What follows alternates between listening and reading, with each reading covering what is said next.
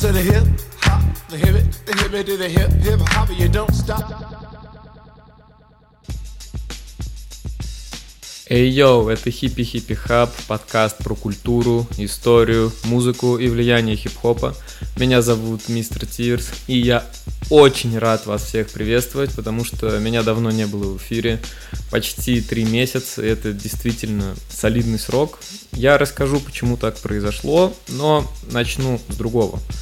Прежде всего я хочу сказать огромнейшее спасибо всем, кто остается с подкастом, кто остается с этим проектом, кто слушает, кто пишет в личку, типа, «Эй, мистер Тирс, привет, когда новый выпуск?» Потому что вот в такие моменты, когда происходят внештатные ситуации, когда молчание продолжается слишком долго, это помогает оставаться на плаву, чувствовать то, что в этот момент не только тебе нужен этот проект, то, что есть люди, для которых он интересен так же, как и тебе, а может даже больше. И когда вы пишете мне в личку, мне действительно это, во-первых, приятно, во-вторых, меня это мотивирует. Мотивирует продолжать то, что я делаю, потому что не всегда все складывается по плану.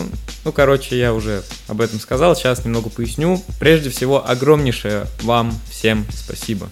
Я надеюсь, что я скажу это еще не один раз в будущем, потому что говорить спасибо есть за что. Это круто, я это очень ценю, и я никогда не забываю добра по отношению к себе. Теперь по поводу моего отсутствия. Здесь причина очень банальная. Так как подкаст не является моим основным источником дохода, большую часть своего времени я трачу на то, чтобы зарабатывать деньги себе на жизнь и на другие дела. Например, сейчас у меня также происходит ремонт в квартире, туда тоже уходит очень много сил. И поэтому подкастом я занимаюсь в те моменты, когда у меня остается свободное время. Остается его порой вообще не остается, но когда есть такая возможность, хотя бы час, хотя бы два я посвящаю подкасту и занимаюсь им. Поэтому сейчас у меня не было практически три месяца, но это не значит, что я не работал, это не значит, что я не занимался. Поначалу, когда я только начинал, мне казалось, типа, блин, да что там этот подкаст делает? Собрал в файлик э, всю информацию, взял и рассказал о ней, и все. На самом деле не так. Если тезисно, то так, но только эти этапы, они получаются достаточно громоздкими и трудоемкими. Потому что так как я рассказываю про зарубежные штуки, в большинстве своем про американские, то, соответственно, и про большинство материалов на английском языке. У меня английский не сказать, чтобы супер классный, я не владею свободно, поэтому пока все это переведешь, пока поймешь смысл, пока поймешь, какие куски тебе нужны, какие не нужны, пока вынесешь это в отдельный файлик, потом этот э, файлик будешь фильтровать, чтобы понимать, что нужно, что не нужно. После того, как собираешь большой файлик, это нужно записать.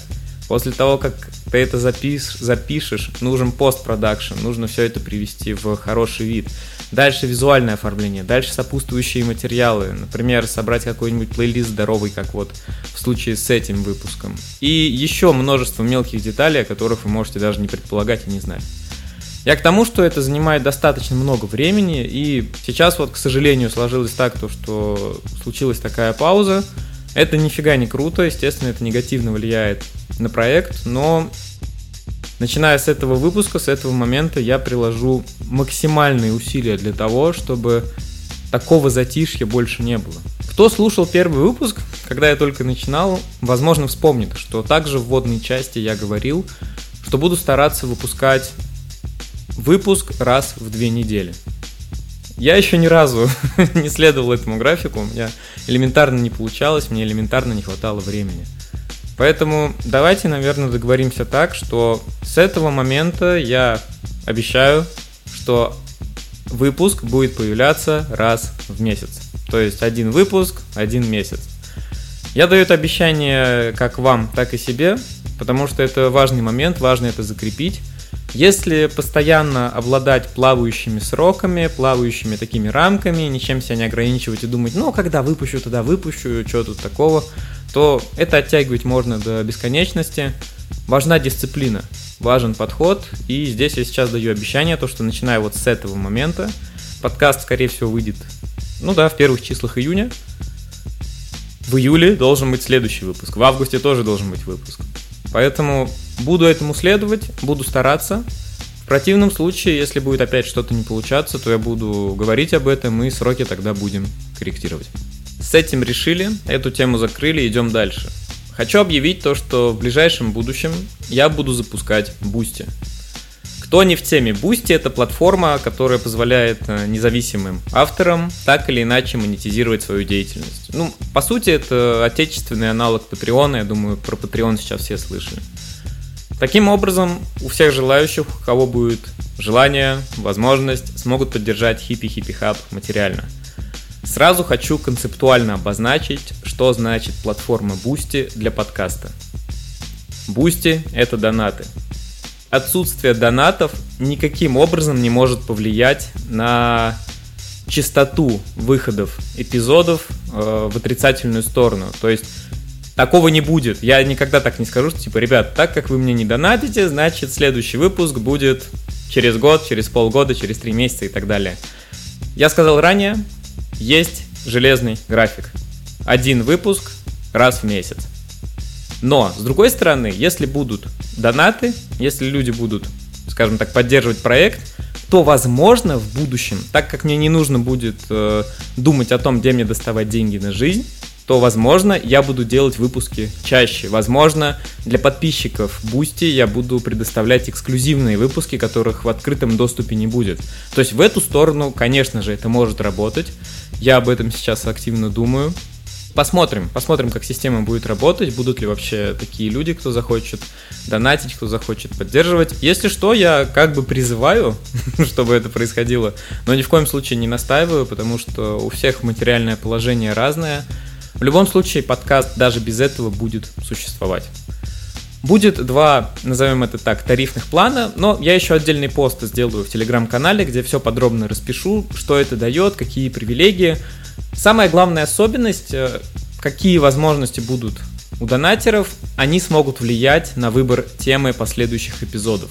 Возможно, еще какие-то плюшки я придумаю, но это главная фишка. То есть э, вы сможете влиять на то, о чем я буду рассказывать, что вам будет интересно. Наверное, с водной частью все. И так она получилась достаточно ощутимой, потому что меня давно не было, долго не было, и я чувствовал потребность высказаться, чувствовал потребность объясниться, что происходит в моей жизни и почему так долго все это происходило и да и происходит сейчас, но уверен, что ситуация изменится. А сейчас давайте тогда плавно переходить непосредственно к основной теме этого выпуска.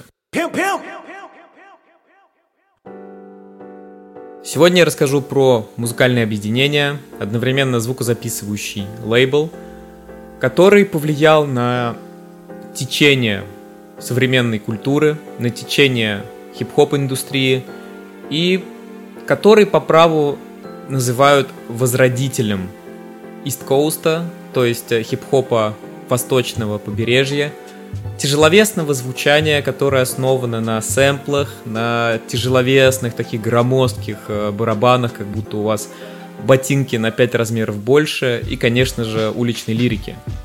Речь про Гризельду, я думаю, многие про нее слышали, кто так или иначе варится в индустрии, в культуре. Конечно же, слышали про West Side Gun, про Бенни, про Conway и также других участников. И прежде чем погружаться очень глубоко, сейчас будет такой небольшой блок такой базовый блок, где будут тезисно собраны основные моменты, и, возможно, кому-то этого хватит, он может тогда прекратить слушать, потому что все остальное будут уже дебри. Я копался в истории, я копался в ростере, я копался во влиянии. Для кого-то будет интересно, для кого-то нет, но давайте начнем с базы. Гризельда — это музыкальное объединение, звукозаписывающий лейбл, который базируется в Баффало, штат Нью-Йорк. Его история началась еще в нулевых, его создал West Side Gun, но свои нынешние формы он начал приобретать в середине десятых. В 2012 году можно констатировать то, что Гризельда появилась как музыкальное объединение, куда Ган начал собирать всю братву, а с 2015 года это стал непосредственно музыкальный лейбл, где Ган начал выпускать релизы вместе со своими братухами. По поводу ростера пройдемся по списку. В Гризельде состоят рэперы. Это West Side Gun, это Benny the Butcher, Conway the Machine, Армани Цезарь, Болди Джеймс, Стов Гад Кукс, Ром Стритс, Джей Уорфи, YN Билли и вот последний подписант это Эсти Нек. Продюсеры. Обособленно стоит Деринджер и также трио, супергруппа продюсеров под названием The Heartbreakers. Это Камуфляж Монг, Кондактор Уильямс и Дэнни Лафлеер. Также стоит отметить, что существует несколько артистов, музыкантов, которых я бы окрестил как аффилированные лица. Среди них поэтесса Keisha Plum, AA Rashid, он же Brother Rashid, и также самая, наверное, загадочная фигура Гризельды – это рэпер и продюсер Mach-Hommy. Обо всех них мы поговорим позже, когда будет соответствующий раздел, но для понимания, возможно, вы слышали эти имена или хотя бы знали, что да, эти люди состоят в Гризельде. Для всех тех, у кого возникает вопрос, почему я сейчас причислил сюда Конвея, хотя он неоднократно говорил, что из Гризельда он ушел, поясню. Я для себя различаю, что, во-первых, существует Гризельда как музыкальное объединение, и также Гризельда существует как музыкальный лейбл. Так вот, Конвей, конечно же, уже не часть звукозаписывающего лейбла, но он по-прежнему остается частью объединения. И для этого ему не нужны ни бумажки, ни контракты. Его связи с Ганом никак не были нарушены, о чем свидетельствует то, что на его последнем студийном альбоме Ган был на фите, и типа у них все круто, никаких проблем нет. Поэтому этот момент важен, его я поясняю, и на протяжении всего повествования я буду отталкиваться от того, что где-то я говорю про лейбл, я буду это обозначать, а где-то я говорю про объединение, чтобы не было недопонимания между нами. Объединение названо в честь Гризельды Бланка, она же известна как Черная вдова.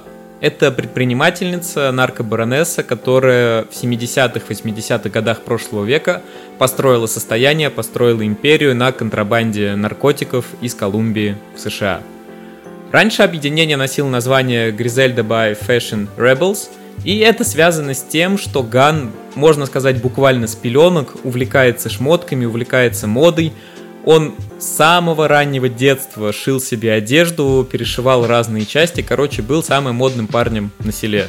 И поэтому изначально объединение называлось так. Логотип. Логотипом и лейбла, и объединения является один и тот же символ. Это окружность, где сверху и снизу текст Griselda Records, а в центр помещена композиция, воткнутый как бы в букву О меч, на гарде которого расположена чаша весов. Я пытался найти какие-то тайные смыслы, ух, со смыслом, так сказать, но ни на Reddit, ни в интернете я не нашел никаких толкований, наткнулся только на высказывание продюсера камуфляжа Монка, который сказал, что у Гризельды такой логотип, потому что Гризельда — это про баланс. Баланс во всем. Баланс в бизнесе, баланс в музыке. И поэтому она так прочно стоит на ногах, поэтому у нее такой прочный фундамент, и из-за этого удалось выстроить такую машину. Чтобы вам сейчас не отправляться на этом моменте в Google, в дополнительных материалах вы сможете найти изображение логотипа и рассмотреть его более внимательно. Помимо того, что Гризельда безусловно успешна в музыкальном бизнесе нельзя не отметить, что Гризельда это гребаный мерч-конвейер, потому что Ган и компания просто лепят свои логотипы куда угодно, на что угодно и продают это за, ну, не то чтобы за огромные деньги, но за внушительный прайс. И самое главное, что это покупают. Это худи, это снэпбэки и это, конечно же, винил. Это, конечно же, физические носители, но про культуру винила андерграундного хип-хопа, про лейбл Dope мы поговорим чуть позже, когда дойдем до этого момента в, скажем так, исторической хронологии. На счету объединения два полноценных проекта. Прежде всего, это альбом студийный, вышедший в 2019 году под названием WWCD и расшифровывающийся как What Would Chin Gun Do – Название посвящено старшему брату Бенни де Бетча, которого звали Machine Gun Black, и его убили в 2006 году.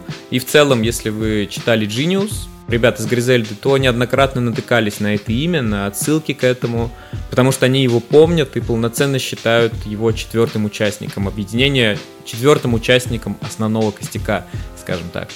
Альбом также вышел, стоит отметить, что вышел на Shady Records, это лейбл Эминема. И второй проект — это саундтрек к фильму Conflicted. Это дебют студии Griselda Films.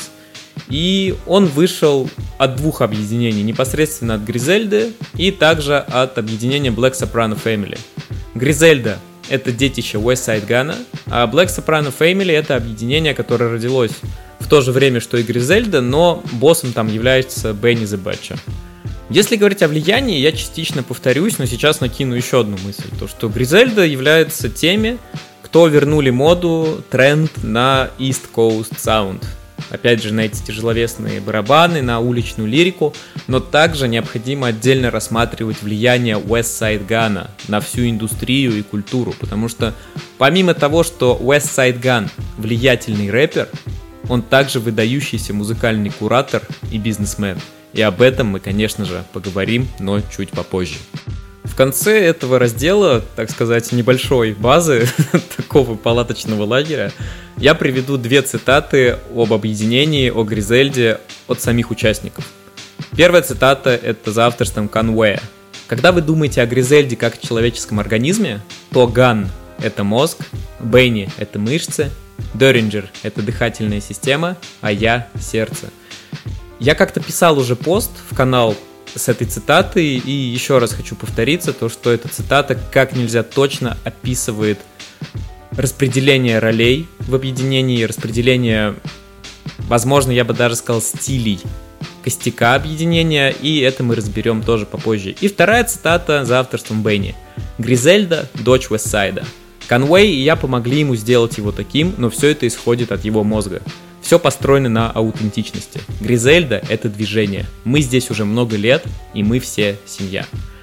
На этом вводная часть про Гризельду заканчивается. Дальше сейчас будет исторический раздел. Я сразу хочу предупредить такой дисклеймер, то что, возможно, это будет немного нудно, потому что я буду указывать даты, буду рассказывать про релизы, буду рассказывать про события.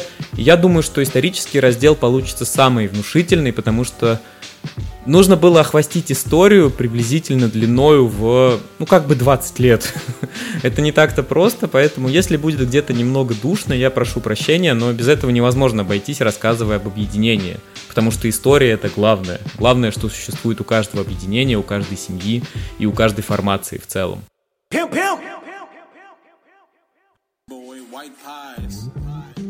Начну с того, что Гризельда — это история семьи. Это история, которая началась буквально с пеленок э, у четырех братьев, которые буквально все детство, все юношество тусовались друг с другом 24 на 7. Прежде чем я расскажу про подробности их жизни, я хочу ввести, знаете, такой маркер, маяк. То, что вся историю, всю историю Гризельды можно разделить на две части, преимущественно. Это эпоха до нашей эры, то есть до 2012 года, и эпоха после 2012 года, то есть это наши дни. Можно было бы, конечно, этих временных отметок ввести больше, но после 2012 года там, считай, каждый год для объединения был прорывным, потому что и выходили и дебютные микстейпы, и винил, и дебютные альбомы, и новые подписания, и фильмы, и подписания с лейблом. Короче, там много было событий, и буквально каждый год для Гризельды являлся ключевым, и поэтому про каждый год я буду рассказывать. Но начнем мы с самого раннего этапа. Вернемся в 90-е, в нулевые, в десятые и начнем рассказ Гризельды с дней до нашей эры. В качестве вступления я приведу цитату West Gun про Баффало. Это город, в котором братья выросли, который они восхваляют – и которые они нанесли на хип-хоп карту. Баффало. Это штат Нью-Йорк, однако не сравнится с Нью-Йорком, который город. Уровень преступности у нас выше, чем в Питтиборо. Баффало действительно самый опасный город в штате. Это безумие. В Нью-Йорке, который город, везде большие здания, а у нас больших нет вообще. В Нью-Йорке миллионы людей, но там, откуда я родом, все не так. Кого-то убивают, в 9 случаях из 10 вы знаете их или знаете кого-то, кто был с ними близок. Когда люди умирают почти через день, ты такой, черт, я только вчера его видел. Это настоящее безумие. Таким образом, их было четверо, четыре пацана, четыре брата. West Side Gun, которого зовут Элвин Уорти, Conway the Machine с именем Демонд Прайс, Бенни the Butcher, который Джереми Пенник, и Machine Gun Black, которого звали Марчелло Лоури. West Side Gun и Conway сводные братья, у них один отец, но разные матери, и разница в возрасте всего 4 месяца. В то время как Бенни и Чинган — это родные братья. West Side Gun и Conway, а также Machine Gun Black родились э, в 82 году. Э, Бенни же был на пару лет помладше, он 84 -го года. Они проводили вместе 24 на 7 в детстве. Несмотря на то, что были разные семьи, тем не менее на выходных они тусовались. И здесь есть классная цитата Гана, которую я сейчас с удовольствием приведу. Мы спали в одной постели, вместе принимали ванну, носили одну и ту же одежду. Мы всегда были вместе. Вот почему Гризельда так сильна. Потому что нас связывают семейные узы. Вы создаете группу, люди быстро расходятся из-за денег, из-за споров, из-за чего угодно. Как рэп или что-то в этом роде может рассорить тех, кто были вместе всю жизнь? Он сказал это в интервью для издания Ringer в 2020 году. И также в статье отмечено то, что неформальным лидером всей этой банды был, конечно же, сам Ган. Ган рос в большой семье в окружении многочисленных дядей, тетей, и таким образом развиваться он начал достаточно быстро на, на этой почве. В 11 лет он уже начал читать рэп, и в то же время, что вот для меня реально было поразительно, он начал заниматься шмотками. Он сам себе шил джинсы, рубашки и другие шмотки, настолько его, ему это вкатывало. И про него даже, я помню, в интервью Киша Плам говорила то, что он был самым модным. У него были вещи, которые другим детям из Баффала, ну, они вообще могли о них не знать, а Ган уже во всем этом шарил, во всем этом щеголял и был действительно самым модным парнем на районе. Но вернемся обратно. В 12 лет он начинает уже торговать наркотиками, потому что на все шмотки нужны деньги, а вряд ли он может обеспечить себя, занимаясь... Блин, да он вообще школьник, чем он мог еще заниматься? В 14 лет вместе с Конвеем они начинают регулярно ездить в Атланту за шмотками, которых невозможно было достать в Баффало. Дальше цитата Гана про Баффало и про то, что люди могут оттуда вообще не выбираться. Я знаю людей в Баффало, которые никогда в жизни не были в Нью-Йорке, хотя им по 30 лет. Мы родом из города с таким менталитетом. Я всегда был другим, поэтому я начал путешествовать и двигаться. В 20 лет Westside Gun уже полноценно переезжает в Атланту, потому что у него там оказывается два ребенка. И таким образом это и до этого было такой, скажем так, разрыв между двумя городами. А сейчас он усиливается еще сильнее, потому что все братья остаются в Баффало, семья Угана в Атланте, и поэтому он постоянно в дороге. Находясь и в Атланте, и в Баффало, они с братьями пытаются заработать всеми возможными способами, потому что ему нужно кормить семью, ему нужно кормить детей, ему самому нужно кушать. На дворе ранние нулевые, а точнее 2002-2003 год, и братья вчетвером принимают решение объединиться. Они образуют первую команду, которая получает название Forerunners – Просуществовала она недолго и трансформировалась в следующую команду, которая получила название Street Entertainment. И помимо Гана, Кануэ, Бенни и Чингана, туда еще попадает чел с никнеймом Фрикатор. Информации о его биографии особо нет, но то, что удалось найти, все равно неплохо. Если помните, на восьмом Гитлере на стороне Б есть трек Free Cutter, совместка с Джей Электроникой. Это трек, который посвящен его кенту, фрикатору, который сейчас отбывает 7-летний срок. Ребята, образовав команду Street Entertainment, пытаются совмещать уличные дела с музыкой. Бенни начал читать рэп еще в конце 90-х, в 99-м в составе группы Killer Brown. Однако в 2003 году он попадает в тюрьму ненадолго за ложное удостоверение личности – там он по классической истории начинает соревноваться с другими заключенными и оттачивает свой скилл. В 2004 он вышел и в тот момент взял себе никнейм Бенни. Кстати, кто думали, что Бенни это просто Бенни, то нет, это аббревиатура. И расшифровывается она как Best Ever in New York. То есть это акроним такой, который превратился в Бенни Butcher. Он выпустил Tana Talk One, которого нет нигде абсолютно, ни в интернетах, нигде. Я видел только на Rate Your Music обложку. Примерно в это же время в тюрьму отправляется Канвей, который после заключения сразу понял то, что тюрьма это вообще не для него, и он очень бы хотел бы заниматься рэпом серьезно, зарабатывать на этом деньги. К слову, о ранних релизах Канвея информации очень-очень мало, потому что у Канвея было ну просто дофигища никнеймов, среди которых Canon, Killer Angel, Homicide Canon, Loose Canon, Джимми Конвей и, наконец, Conway the Machine. К слову, Джимми Конвей — это очевиднейшая отсылка к персонажу фильма «Славные парни», который снял Мартин Скорсезе. Просто со временем Конуэй откинул Джимми и добавил себе The Machine. А The Machine добавил, потому что на улицах Баффало он считался одним из самых скиллованных, одним из самых техничных и подкованных рэперов. Ребята, собрав э, команду, начинают приобретать локальную популярность на улицах Баффало среди обычных слушателей, среди гангстеров. И выливается это в то, что в 2005 году со своим микстейпом дебютирует Westside Gunn. Микстейп называется Flyest N-word in Charge Vol. One. Он сейчас есть на стримингах. Там также есть треки с участием Бенни, по-моему, даже с участием ChineGun а. Здесь стоит также сказать то, что Ган никогда не хотел быть рэпером. Ган всегда представлял себя, возможно, менеджером, возможно, если использовать более общий термин, человеком за сценой, человеком рядом со сценой, и он хотел помочь построить успешную карьеру своему брату Conway the Machine, который очень стремился стать успешным рэпером и начать зарабатывать на этом деньги.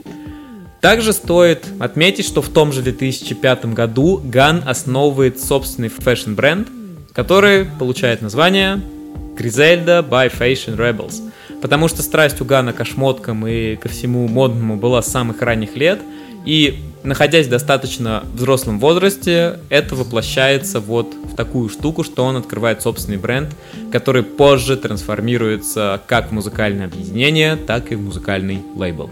Наступает 2006 год, Ган живет в Атланте и отправляется в местную тюрьму за хранение оружия. Вину он полностью признает. Там он, так же как и Бенни, начинает участвовать в рэп-баттлах, побеждает любых оппонентов, однако желание читать рэп ему это вообще ни разу не прибавляет, и дальше я передаю слово Гану. Я занимался этим для того, чтобы скоротать время. Даже когда я вернулся домой, я все еще не хотел читать рэп, но я хотел построить бизнес на этом. Я хотел подтолкнуть своего брата Канвуя к этому и сделать его успешным. Я просто очень хотел быть парнем за сценой и получать таким образом свои деньги. В это же время, пока Ган находится за решеткой, происходит э, поворотное событие в жизни братьев, потому что в этом же, в 2006 году, убивают двоюродного брата Гана и родного брата Бенни, Machine Gun Black а. Это был drive-by, это была проезжающая машина, и таким образом Machine Gun погиб. Ган был освобожден из тюрьмы в 2008 году, однако через полтора года он снова туда вернулся за нарушение правил условно-досрочного освобождения. Находясь в заключении, он занимался тем, что читал абсолютно все, что попадалось ему под руку. Это были и Коран, и Библия, и роман «Алхимик» Паула Куэльо. Иногда он и его сокамерники покупали книги, читали их за день, за два, за три, а потом обменивались друг другом, чтобы было чем заняться. Мне сейчас, кстати, вспомнилась одна фраза классная по поводу тюремного заключения. Я услышал ее в сериале «Прослушка». Там был диалог между главными персонажами сериала, и фраза была следующая. То, что когда ты попадаешь в тюрьму, ты сидишь только два дня. В день заключения и, конечно же, в день освобождения. Не знаю, зачем я это вспомнил. В 2011 году Ган окончательно освободился из тюрьмы. Вернусь в 2006, чтобы рассказать о том, что происходило с Конвеем и Бенни в тот момент, когда Ган получил свой первый срок и когда Machine Gun Black а убили. В этот момент распадается объединение Street Entertainment, и Бенни вместе с Канвеем присоединяются к местному лейблу под названием Buff City Records, основателем и владельцем которого является местный диджей Шей. Диджей Шей это один из немногих людей на тот момент в Баффало, кто занимался именно музыкой. То есть музыка была его основной деятельностью. Он не был хаслером и музыкантом, он был именно диджеем. Ему стоит отдать должное, потому что, взяв под крыло Бенни и Конвоя, он тем самым прямым образом повлиял как на становление, так и на будущее развитие Гризельды, а также объединений э, Конвоя и Бенни. Последний, кстати, в одном из своих интервью очень точно высказался по поводу влияния диджей Шея на хип-хоп сцену Баффало. Диджей Шей для Баффало это то же, что Доктор Дре для Камптона, что Майкл Уотс для Хьюстона, что диджей Премьер для Нью-Йорка. Бенни сравнивает Шея с такими гигантами культуры, потому что диджей Шей был одним из первых, кто действительно по-настоящему занимался музыкой в Баффало. В тот момент, когда Ган сидел, Бенни и Конвей по-прежнему совмещали улицы и музыку. Конвей был для Бенни наставником, потому что Конвей считался лучшим челом на микрофоне в Баффало, и вообще с ним все боялись батлиться, настолько он был мощный, за что и получил свое прозвище «Машина». Учитывая, что пацаны регулярно смешивали дела уличные с делами музыкальными, не вызывает удивления тот факт, что в 2011 году Бенни снова отправился в тюрьму, на этот раз на два года, за нарушение правил условно-досрочного освобождения. И это событие, оно как бы подводит черту под этим периодом, под этим подразделом событий до 2012 года – и сейчас я уже буду рассказывать про события после 2012 года, которые во многом связаны непосредственно с музыкой, с индустрией, с культурой. Но прежде чем я перейду к этому, хочу подвести такой небольшой итог, то что в принципе история четырех братьев, она не является чем-то уникальной для Америки, потому что вот я рассказывал уже про Фредди Гибса, я рассказывал про Рокки, я в целом рассказывал про историю, и все эти истории, они во многом не то чтобы одинаковые, но очень похожи, потому что, как неоднократно говорили и сами рэперы, как говорили на всех уровнях, то что если ты черный, то у тебя есть э, два способа выбраться из гетто. Это либо ты очень круто играешь в баскетбол, либо ты рэпер. Все остальное это для тебя ну, не то чтобы жалкое существование, но очень опасное существование на углу, где ты торгуешь наркотиками, пытаясь выжить. И в этом смысле история братьев не уникальна, но она уникальна в том, то, что они смогли из этого выбраться. И им сейчас уже всем почти по 40 лет, и вызывает удивление тот факт, то, что они до сих пор вместе, они на коннекте, они развиваются, и то, что было заложено в далекие уже сейчас нулевые, продолжает расти и цвести прямо сейчас, в настоящие дни. И это действительно вызывает уважение и восхищение. Сразу скажу, что по отношению к Гризельде я не жесткий хип-хоп-хэт, я не как Оксимирон, который Гризельда с первого микстейпа. Наверное, о Гризельде я узнал в году 17-м, когда вышел пятый Гитлер Угана. И я к чему это вообще говорю, потому что все последующее мое повествование будет крутиться и строиться вокруг релизов, начиная с 2012 года, начиная с первого Гитлера и по наши дни. Поэтому я рекомендую вам сейчас параллельно, если есть такая возможность, перейти на Genius, чтобы понимать вообще, или на Rate Your Music, как вам угодно, чтобы понимать, о чем я говорю, про какие релизы, про какие обложки, про какие фиты и вообще про все, что будет связано. Это будет нагляднее для вашего понимания, потому что я это все уже проделал, и в принципе в голове меня это устаканилось. Поэтому давайте начнем. На дворе начала 2012 года Ган после двух сроков находится на свободе и плотно думает о том, чем он хочет заниматься и как зарабатывать.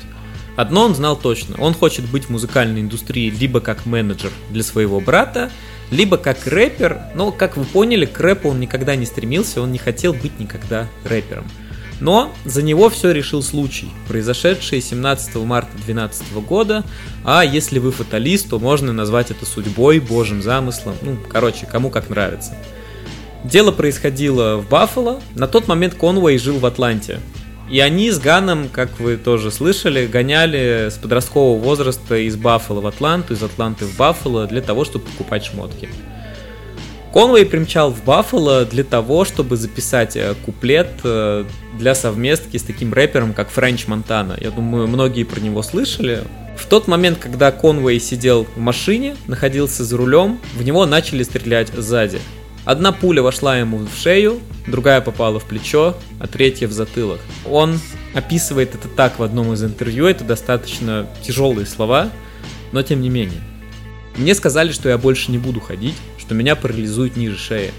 Первое, о чем я подумал, блядь, я проделал всю эту гребаную работу. Есть люди, рассчитывающие на меня и зависящие от меня. Я не сдамся. Я буду тем, кто наконец нанесет город на карту. Это дерьмо разочаровывало и угнетало. Я много плакал, но, знаете, я не знаю как. Боже, чувак, это все, о чем я могу думать. По какой-то причине я просто был благословлен, чтобы выбраться из инвалидной коляски. Сегодня я здесь тот момент я сразу подумал, я больше никогда не буду читать рэп. Он сказал это для издания Consequence в 2017 году.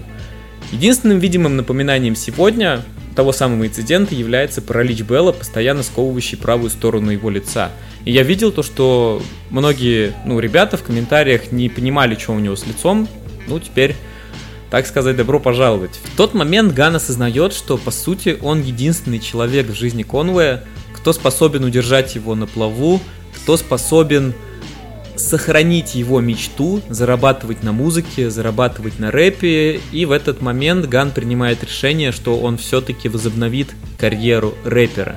Прежде всего для того, чтобы поддержать своего брата, чтобы тот не терял хватку. Дальше слово Гану. Если бы в конвее не стреляли, не было бы никакого рэпера Westside Гана.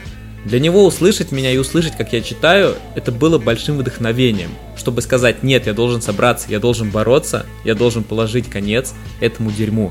То есть Ган взялся опять за микрофон с той целью, чтобы вызвать дух соперничества, чтобы Конвей, когда он был парализован, когда он не мог толком разговаривать, не говоря уже о том, чтобы читать, чтобы это вызывало дух соперничества, чтобы, услышав рэп Гана, Конвей хотел ответить, ответить ему достойно и в этом была главная цель Гана, но все произошло и пошло совершенно по другому сценарию. Отсутствовав 7 лет у микрофона, в октябре 2012 года Ган возвращается с релизом под провокационным названием Hitler Wears Hermes. Это семитрековый микстейп, э, первый из всей серии. Он купил бит у Алкемиста, сконнектился с Деринджером, это его кореш из Баффало, диджей, битмейкер, забрал у него биты и отправился на студию в Атланте. Вот его воспоминания. Я записал микстейп примерно за неделю. У меня действительно не было продюсеров или кого-то еще. Это было по типу «дайте мне послушать какое-нибудь дерьмо, которое сейчас выходит в свет из-под пера алкемиста, и дайте мне сделать что-то подобное». В итоге я пришел поздно вечером на студию и ставил биты. Все текста я написал там же. Звукарь собирался уже спать. Мне пришлось разбудить его только для записи. Я все сделал и подумал, хорошо, получилось. Тогда все и началось. К слову, есть классная документалка про первую часть Гитлера. Ссылку найдете в дополнительных материалах. И там достаточно молодой Ган, сидя в барбершопе, рассказывает о смысле названия и вообще дает детали этого проекта. Чекните, это раритетная штука, я думаю, вам будет действительно интересно. Звук был сырым и захватывающим, такой, знаете, прям андер-андер. По такому звуку очень скучали люди, которые застали золотую эру хип-хопа. Однако, как несложно догадаться, гораздо больше обсуждений вызвал не звук, не музыка, а название проекта. Изначально Ган хотел назвать его «Дьявол носит Прада», но решил переиначить. И в этом контексте слово Гитлер, упоминание Гитлера, оно синонимично употреблению слова «дьявол». Однако, естественно, это вызвало споры, это вызвало противоречия. Плюсом Ган помещал на обложке своих релизов портреты Гитлера в том или ином исполнении. И забегая чуть вперед, стоит сказать то, что сам Ган признает, что, возможно, эта серия микстейпов стоила ему Грэмми. Потому что, по мнению многих критиков, многих слушателей, за Pray for Paris он должен был получить Грэмми, но имея такой бэкграунд, имея, имея такую серию микстейпов, как «Гитлер носит Эрмес», это, наверное, вызвало бы вопросы, но я уверен, что он ни о чем не жалеет, потому что, на мой взгляд, культовая серия микстейпов, которую фанаты на виниле раскупают буквально за считанные минуты, гораздо ценнее статуэтки Грэмми, который, ну, в наше время отношение очень неоднозначное из-за противоречивых решений. После выхода первой части с Ганом коннектится другой выходец из Баффало, который также переехал в Атланту. Это продюсер и битмейкер Camouflage Monk или сокращенно Camo Monk. С его слов эта история звучит так. Я всегда знал Ганна вне музыки. Он хаслил неподалеку от дома, где мы жили. Улица, на которой я вырос, была сердцем всего этого, я наблюдал за этим прямо с маминого крыльца. Вот так я наладил отношения с Уэстом. Потому что многие мои кореша тоже с ним ладили. Когда в 2013 году я переехал в Атланту, спустя время я позвонил Уэсту и сказал, мы оба из Баффало, у меня есть студия, хочешь приехать сюда? Я просто хотел сконнектиться с кем-то, кого я знал. Я даже не рассчитывал на его ответ, но он написал мне. На следующий день мы встретились, у меня была студия в подвале. Первой записью, которую мы сделали, был бит City, Souls and Me. Встреча Гана с Монком привела к тому, то, что последний устроил себе марафон и сделал 500 битов за лето 2014 года. и некоторые из них попали на вторую часть Hitler Wears Hermes, который вышел в сентябре 2014 года. По словам Гана, второй Гитлер был записан за один день, и на втором Гитлере он осознал свою крутость, он осознал то, что он может двигать эту игру, двигаться сам, а также подтягивать ко всей этой движухе своих корешей. Монк приводит следующие подробности записи этого релиза. Мы записали Hitler Wears Hermes 2, и я не думаю, что финансовое положение Уэста было хорошим. Мы катаемся на тачке, слушаем второго Гитлера и пытаемся найти работу. Я сижу, смотрю на Уэста и говорю, братан, ты весь татуировков с ног до головы. Ты дважды сидел. Шансы, что тебя возьмут куда-либо на работу, минимальны. Мы должны усерднее работать над нашей музыкой. Я помню это до сих пор. Стоит отметить то, что на тот момент Гризельда это было что-то такое местечковое, локальное, во что вырубались, наверное, только сам Ган, Кама Монг, его кузен Билли Эска и, наверное, Деринджер. Но с выходом второй части, когда она получила признание, когда ее ждал успех, у Гана наверняка уже в голове были планы на то, чтобы, во-первых, построить вокруг себя музыкальное объединение – и, во-вторых, безусловно, превратить его в музыкальный лейбл. История распространения второго Гитлера по хип-хоп комьюнити – это очень занимательная история, и началась она со следующего мува. В одном автобусе недалеко от Атланты Ган встречается с неким А.А. Рашид. Я упоминал его в самом начале как аффилированное лицо. Его биографию мы окунемся позже, когда будем глубже рассматривать ростер – Короче, он знакомится с ним в автобусе и отдает ему диск со вторым Гермесом. Рашиду нравится, и он показывает это рэперу Planet Asia. Это рэпер, сделавший себе имя в нулевых, который на постоянном коннекте с продюсером Alchemist. Затем Alchemist показывает этот став своему окружению, своим людям, и звук Гана доходит до самого диджей-премьера, который ему респектует. Затем это доходит до рэперов Экшен Бронсон и Дэнни Браун, и они в Твиттере пишут то, что Westside Gun их любимый рэпер, и затем все дальше, дальше, дальше. Такой эффект домино получается, Ган попадает на радары других рэперов и слушателей. Также в это же время Ган знакомится с челом под ником The Purist. Это основатель и владелец лондонского лейбла Dope, который специализируется на выпуске и продаже лимитированного винила на андерграундные рэп-альбомы – Ган получает, во-первых, куплет на альбоме Пьюриста, где также присутствует Фредди Гибс, Рок Марсиана и Your Old Drug. Плюсом Ган получает предложение издать на лейбле первые две части Гитлера. Заканчивается 2014 год, и можно с уверенностью сказать то, что для Гана он стал прорывным. Потому что Hitler Wears Hermes 2 очень сильно разошелся по комьюнити, Ган получает признание – получает коммерческие выгодные предложения. Да и в целом стоит отметить то, что, наверное, начиная со второй части, Гитлер начал приобретать вес, потому что на сегодняшний день в дискографии Гана это важнейшая серия микстейпов, благодаря которой мы знаем про стиль Гана, мы знаем про что он читает, как он это делает, э, употребляет какие-то никому неизвестные бренды, делает абстрактные отсылки, панчи. Это то, почему он является влиятельным рэпером, но мы затронем эту тему чуть попозже. Пока констатируем то, что благодаря второй части Гитлера Ган буквально вышел в свет. И наступает 2015 год. В первые месяцы несколько тиражей двух э, Гитлеров успешно распродаются, некоторые айтемы уходят за считанные минуты. Сам Ган по этому поводу сказал следующее. Я продавал винил, когда челики даже не думали о продаже винила. Продавал пластинки за 2000 баксов в предпродаже. Я сделал все это. Это действительно, ну, просто это поражающее воображение цифры, когда ты в предпродаже продаешь винил за 2000 долларов. Но здесь сделаю еще одну отсылку на будущее, то что о культуре андерграундного хип-хопа на виниле – я расскажу чуть попозже, когда будет раздел про влияние Гризельды в целом, поэтому дождитесь. Пока просто зафиксируйте себе этот факт, то что чел мог продавать одну пластинку со вторым или первым Гитлером в предпродаже за 2000 долларов. Однако 2015 год был важен не только потому, что Ган начал издаваться и продаваться на виниле, а потому что 2015 считается годом рождения непосредственно Гризельды Records. Произошло это в тот момент, когда Ган и Канвей объединились в дуэт Hall and Nash. Это отсылка к рестлингу. И после этого последовал выход двух релизов, двух мини-альбомов, двух эпишек. Первый это одноименный Hell and Nash, который появился 9 марта 2015 года, и Griselda Ghost, вышедший в сентябре 2015. Это считается стартом Гризельдом, Зачастую эти эпишки Ганна и Кануэя сравнивают с Рейквоном и Гостфейсом и их мафиозным рэпом 90-х. Отдельно я хочу отметить э, проект Griselda Ghost на биты сначала блогера, а впоследствии продюсера Big Hole Style TD. Это один из моих любимейших релизов у Гризельды. Я прямо сейчас всем его рекомендую к прослушиванию. Также 2015 примечателен тем, что вернулся Conway. Он вернулся в рамках и дуэта and Nash, но я сейчас говорю про сольную карьеру.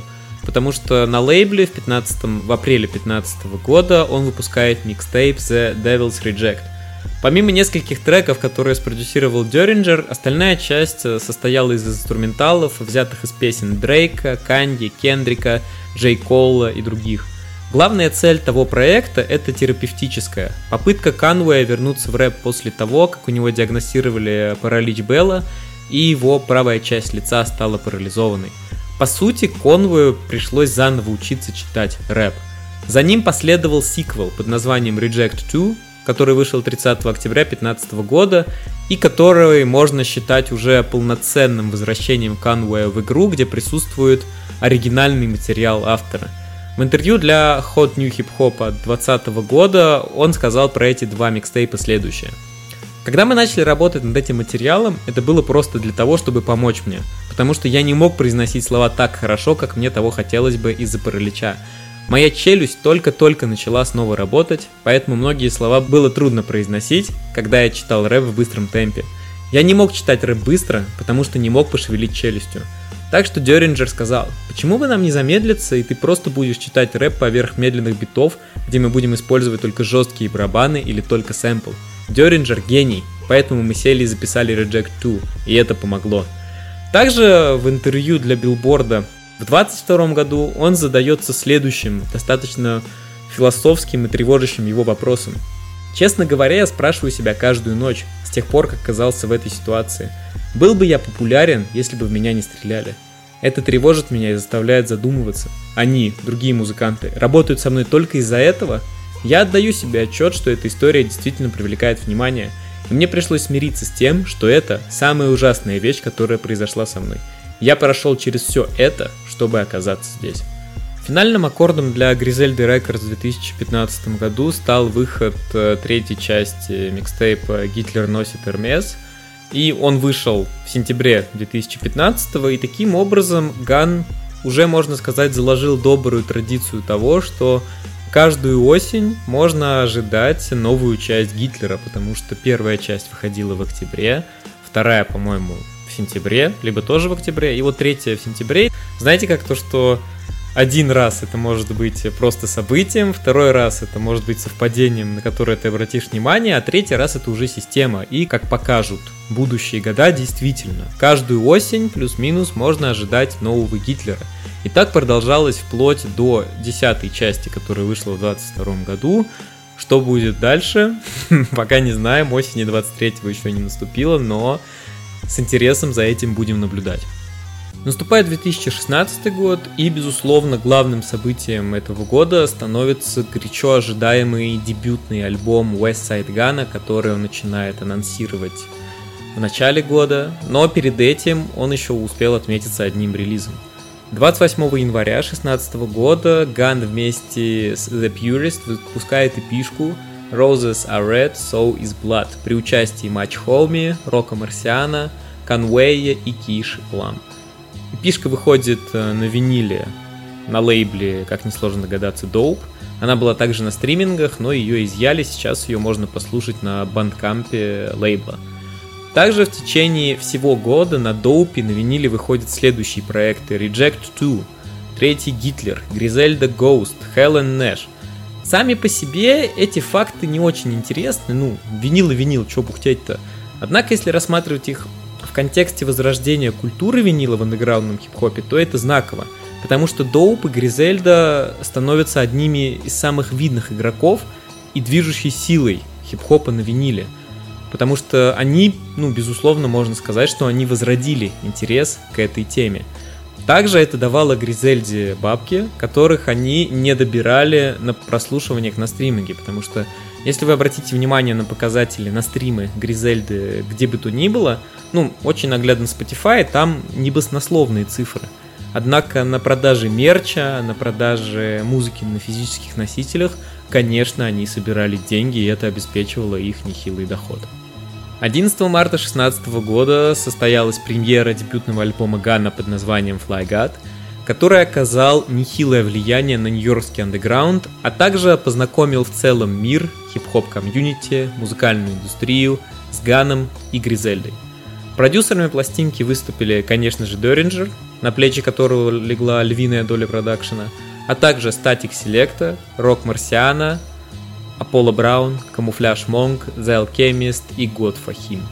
На фитах отметились Конвей, Бенни, Дэнни Браун, Action Bronson, Roc Marciano, Mach-Hommy, Your Old Droog, Skyzoo, Meyhem Lauren, Чейз и Keisha Plum.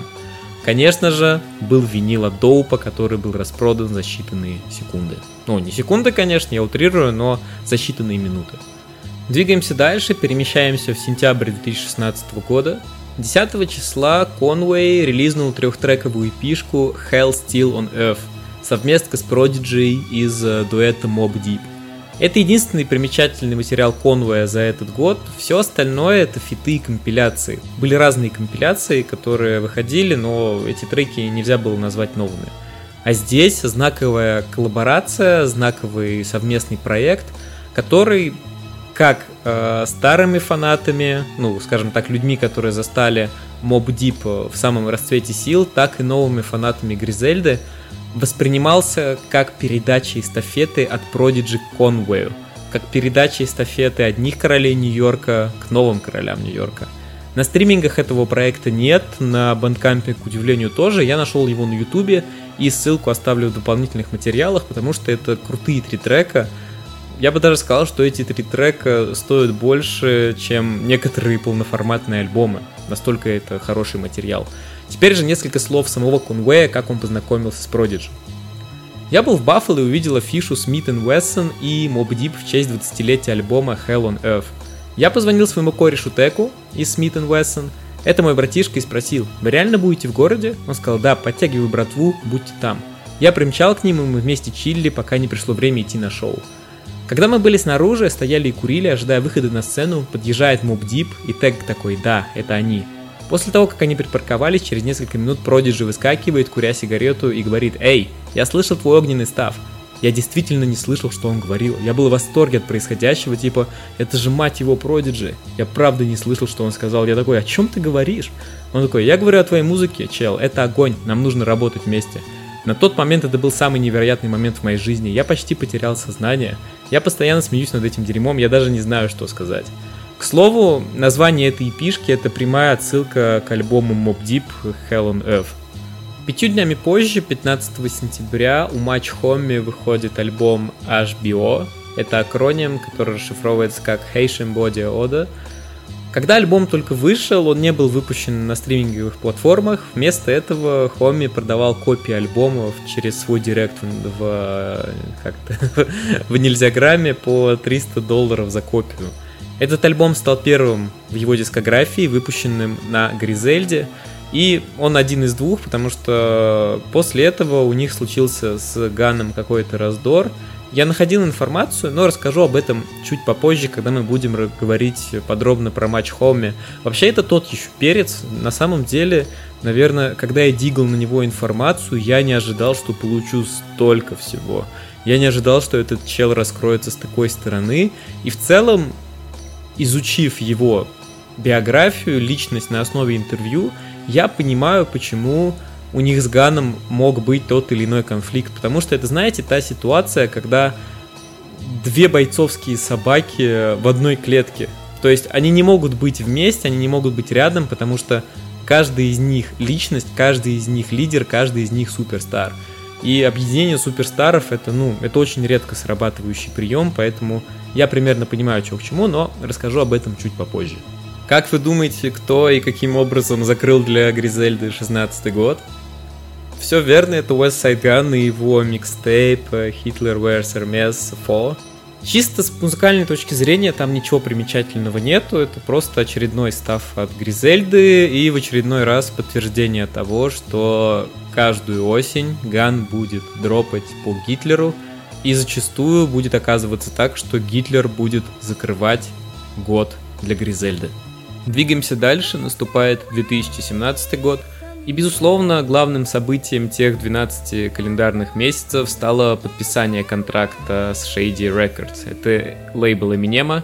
Произошло это 3 марта 2017 года.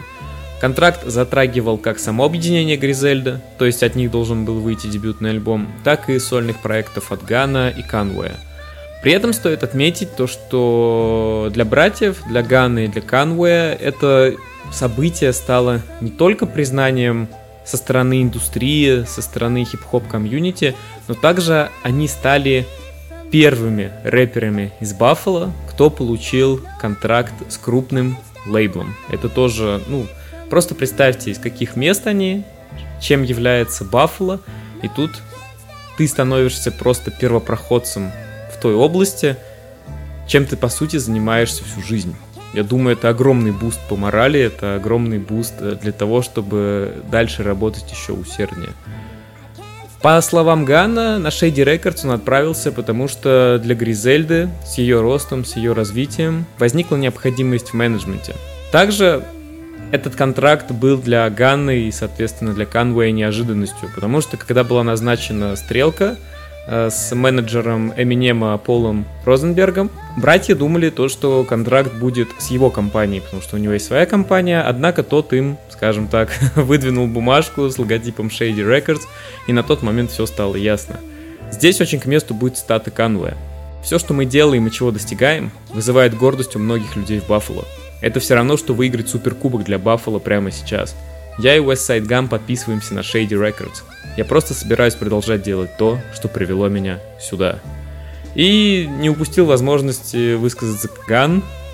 Работа с Шейди – сбывшаяся детская мечта Канвея, который был поклонником Эма и знал всю его дискографию. Здесь, опять же, упомяну тот факт, то, что на дебютном микстейпе Гана, который вышел в 2005 году, есть трек под названием Canon Exclusive – где Канвей читает поверх инструментала Стэн за авторством Эминема. 12 лет. 12 лет понадобилось для того, чтобы читать не просто поверх битов Эминема, а читать вместе с ним. Также стоит отметить то, что, естественно, влияние на решение предложить контракт Гризельде оказал дебютник Гана, God, вышедший годом ранее, Плюсом это знакомство с Дэнни Брауном из компании Розенберга и, конечно же, с Алкемистом, который является диджеем Эминема. Также 3 марта на стримингах появляется композиция Machine Gun Black за авторством э, Ганна и Канвея, где на интро в качестве рассказчика появляется Эминем. Его спич длится всего несколько секунд, однако он говорит несколько важных и знаковых слов. Он говорит то, что Детройт и Баффало это как кузены, которые друг друга потеряли и забыли. И тем самым несложно догадаться, что, называя города, он делает отсылку прежде всего к лейблам, к Shady Records и Гризельде, которые теперь коннектятся и которые теперь двигаются вместе. Сам трек э, посвящен двоюродному брату Канвою и Гана, Gun Black'у, сокращенно Чинган. Это родной брат Бенни, которого убили в далеком 2006 году. Еще отмечу то, что трек спродюсировал знаковый, влиятельный и популярный продюсер Just Blaze, который сделал себе имя в нулевых, когда выходили главные альбомы Jay-Z. Пятью днями позже для Гризельды, для ее дискографии началась новая веха, которую можно обозначить как Гризельда on Steroids. Дело в том, что в течение всего 2017 года от участников объединения, в частности от Гана, Канвея и позже Бенни, выходили микстейпы с приставкой On Steroids. Они выпускались совместно с диджеем Грином Лантоном. Это диджей и музыкальный продюсер из Рочестера, штат Нью-Йорк. И в 2002 году он подписал контракт с Eminem и стал официальным диджеем Shady Records. Следовательно, как несложно догадаться, эти микстейпы выходили как на Гризельде, так и на Shady Records. 8 марта вышел первый микстейп из этой серии, получивший название Hitler on Steroids за авторством Гана. И преимущественно там были старые треки Гана, то есть это была компиляция, но также он накинул туда десяток новых, такую целую пачку. Естественно, как несложно догадаться, этот релиз был выпущен на виниле под эгидой Dope. 24 мая тоже произошло и с Conway. Их совместный проект с диджеем Грином Лантоном получил название Reject on Steroids. Также был винил на Доупе. В июне 2017 года состоялось знаковое и важное событие не только для Гризельды, но и для всей хип-хоп культуры, потому что это была передача эстафеты, это было взаимодействие поколений между собой.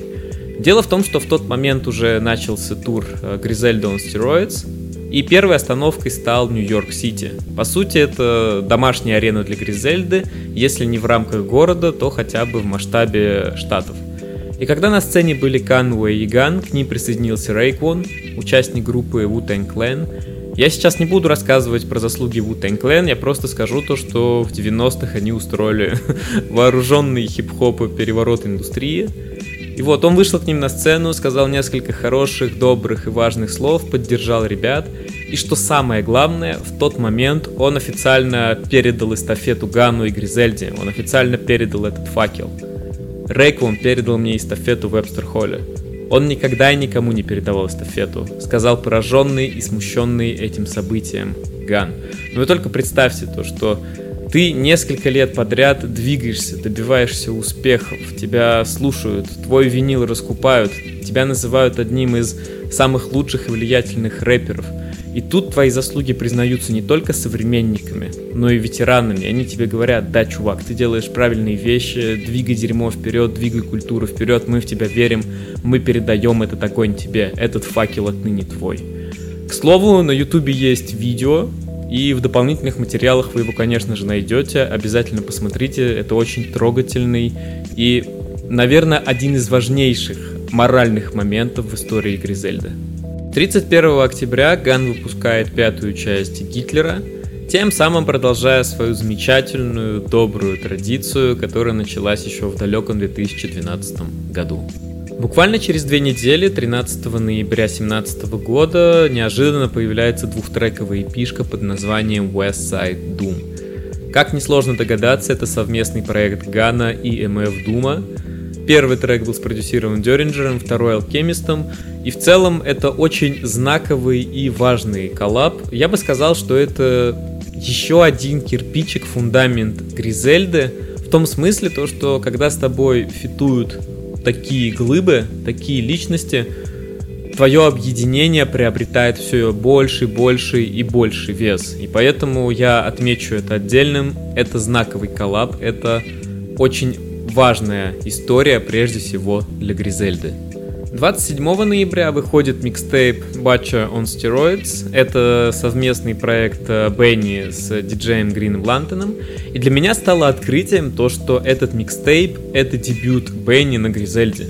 Потому что, возможно, мне, как и многим казалось, то, что Бенни был с Гризельды с самого основания, но это не совсем так. До 2017 года, до ноября 2017 года он двигался самостоятельно, и Вероятно, контракт он мог подписать еще в начале года, потому что я где-то читал, что он был при подписании контракта с Shady Records, но Бенни был против того, чтобы Shady подписывали с ним контракт, потому что, по его словам, он еще не дорос до этого уровня, он еще не дошел до этой ступени. И сейчас предлагаю вернуться немного назад, ну как немного, к 2012 году, чтобы рассказать о том, что происходило с Бенни после того, как он отбыл свой двухлетний срок. Выйдя из тюрьмы в 2012 году, Бенни, так же как и Канвей, так же как и West Side Gun после своих тюремных заключений, задумался о том, что хочет изменить свою жизнь и не хочет заниматься постоянно уличным дерьмом, потому что это либо снова приведет его за решетку, либо его попросту убьют. И таким образом, так как у него уже был бэкграунд рэпера, у него за плечами уже было несколько локально успешных микстейпов, он принимает решение о создании собственного объединения и собственного лейбла. Говорит он об этом следующее. Создание своего лейбла всегда было одной из моих мечт. За то время, что я занимаюсь рэпом, я многому научился в бизнесе. Вы не добьетесь такого большого успеха и не останетесь в игре так долго, если не будете знать правил игры. Я их знаю. Я показываю свой талант на микрофоне, но также я хочу показать свой талант вместе с моими пацанами. Стоит отметить то, что Black Soprano Family это ну, никак не интегрированное с Гризельдой объединение, то есть у них нету смежных участников. Black Soprano Family это Black Soprano Family, Гризельда это Гризельда, то есть их составы никак не пересекаются. И наиболее видными деятелями Black Soprano Family, помимо самого Бенни, являются такие чуваки, как Рик Хайд и Хим. В период с 2013 по 2016 год Бенни выпустил несколько микстейпов, они ничем не примечательны, потому что Несмотря на то, что на дворе уже была середина десятых, звук был как будто Бенни до сих пор находится в нулевых, и критиками они тоже никак отмечены не были, то есть, ну, он просто давал о себе знать, у него были там фиты с местными пацанами, в том числе в 2015 году выходил дебютный микстейп Black Soprano Family, но ничего интересного, важного и примечательного в них нет. К 2017 году Бенни превращается в того самого Бенни Мясника, Бенни де Батча. И еще стоит отметить то, что исполнительным продюсером Батча on Steroids стал West Side Gun. Важный момент, демонстрирующий видение Гана, и что с этого момента Бенни сразу стал выстреливать. 21 декабря вышел последний релиз для Гризельды в 2017 году, и это был микстейп God, это акроним, расшифровывающийся как Grimiest of All Time за авторством Conway. Есть мнение, и в целом я с ним согласен, то, что это самая сильная работа того года для Гризельды, потому что здесь, во-первых, поражает э, список фитов, среди которых Ллойд Бэнкс, ранее вышедшие треки с Prodigy, здесь появляется Рейквон, здесь Ройс, а на битах уже классический тандем в лице Алкемиста и Деринджера. Я не знаю, что с этим микстейпом происходит на Spotify, то есть он как бы есть, но он заблокирован, его невозможно там слушать. Я проверял, он есть на Apple Music, он есть, э, прости господи, на ВК музыке, но что с ним происходит на Spotify, я не знаю. Поэтому его, к сожалению, не будет и в плейлисте на Spotify. Я очень хотел его добавить, там есть крутые треки, но, к сожалению, на данный момент не суждено, но я буду следить за развитием этой ситуации. Наступает 2018 год, и здесь я хочу отметить то, что в период с января по конец июня выходило несколько микстейпов у Канвея, у Бенни, но я не хочу их отмечать, потому что в них нет ничего интересного, не, скажем так, не в обиду Канвея и Бенни, это просто достаточно стандартные микстейпы с достаточно стандартной композицией, и ничего интересного я о них сказать не могу, поэтому не будем терять время. Я выделю эпишку, которую выпустил Ган совместно с продюсером Мистером Грином. Она получила название Fly God is Good All the Time. Она бы также не была ничем примечательна, если бы не личность Мистера Грина. Мистер Грин это продюсер, который наиболее известен своими уникальными методами производства музыки, часто включающими уличные звуки, и он это делал, демонстрировал свой подход посредством шоу Live from the Streets – Найдите на ютубе, это достаточно интересная штука, а, особенно тем, кто любит сэмплированный хип-хоп. И в целом, если не знать этого, то что это дебютная совместная работа мистера Грина и Гана, то можно подумать, что они работают годами, что мистер Ган, ой, мистер Ган, мистер Грин — это чел, который находится на одном уровне с Деринджером по взаимодействию с Ганом, потому что они звучат очень органично — они звучат так, как будто мистер Грин тоже родом из Баффала и тоже делает свои биты вместе с Доринджером буквально в одной комнате. Перемещаемся в конец июня, потому что 22 числа, спустя два с половиной года после выхода дебютного альбома Fly God, Ган презентует второй студийник, который известен под тремя названиями. Главное название это, конечно же, Supreme Clientele, что является отсылкой к альбому Ghostface и Killa Supreme Clientele, который вышел в начале нулевых. Также обращу внимание, я на самом деле не смог пока выяснить, но Уже не первый раз отмечено то, что Ган меняет английскую букву C на B, и обычно это характерно для участников Bloods. Это такая известная фишка, когда вместо Камптон говорят Бамптон. Но я не нашел нигде принадлежности Гана к Бладс, и для меня это загадка, почему он так делает, и он так будет делать еще неоднократно. Вернемся к названию. Второе название Крис Бенуа. Это известный рестлер. Ган является амбассадором рестлинга в хип-хопе, одним из главных его представителей и любителей. И третье название God is the greatest. Это интересный move, потому что всем трем названиям соответствуют три разных обложки. Сам Ган про альбом сказал следующее. Этот проект похож на FLYGOD 2.0, Westside Gunn 2.0, начало следующей главы. Это другое чувство, потому что я нахожусь в другом жизненном пространстве, хотя всегда был один и тот же подход. Из всех комментариев я читаю следующее. Мне нравится это дерьмо, это самый дикий альбом за 10 лет, но я просто хочу, чтобы ты свел это дерьмо немного лучше. Бро, это было сделано специально, ты даже не понимаешь, что слушаешь. Я хотел, чтобы это было сырым, пыльным, звучащим, как ничто другое. Отмечу, что здесь на фитах э, стандартный набор в виде Бенни, Канве, Киши, Плам и Бразера Рашида, а также Андерсон Пак, Джейда Киса, Рока Марсиана и Басты Раймса. Также отмечу продюсерский состав. Помимо Деринджера, здесь также присутствуют биты от Питрока, Алкемиста, Харри Фрауда, Рока Марсиана, Статика Селекты и легендарного Найнд Wanda. Несколько слов про главную обложку, которая висит на всех стримингах. Это с чулками Фенди. Про две остальные я рассказывать сейчас не буду, если что, на Genius найдете, но вот с этой основной обложкой связана интересная история. Передаю слово West Side Gun. Третья обложка с маской Фенди возвращает нас к стафу второго Гитлера. Это сырое, крутое, пофигистическое андерграундное дерьмо. Дерьмо, которое не сведено. Мне пришлось искать чулки Фенди на eBay, потому что я нигде не мог их найти. Я также купил красные и еще даже не использовал их. Если я когда-нибудь сделаю Supreme Blind Tile Part 2, у меня снова будет обложка с красными чулками. Перемещаемся в последние числа августа, а именно 20 потому что тогда вышел новый микстейп Conway Everybody is Food, где последнее слово является акронимом, и это интересная деталь, потому что нигде Конвей не расшифровывал, что означает эта аббревиатура. Это микстейп, который заложил основу фирменной серии Конвея.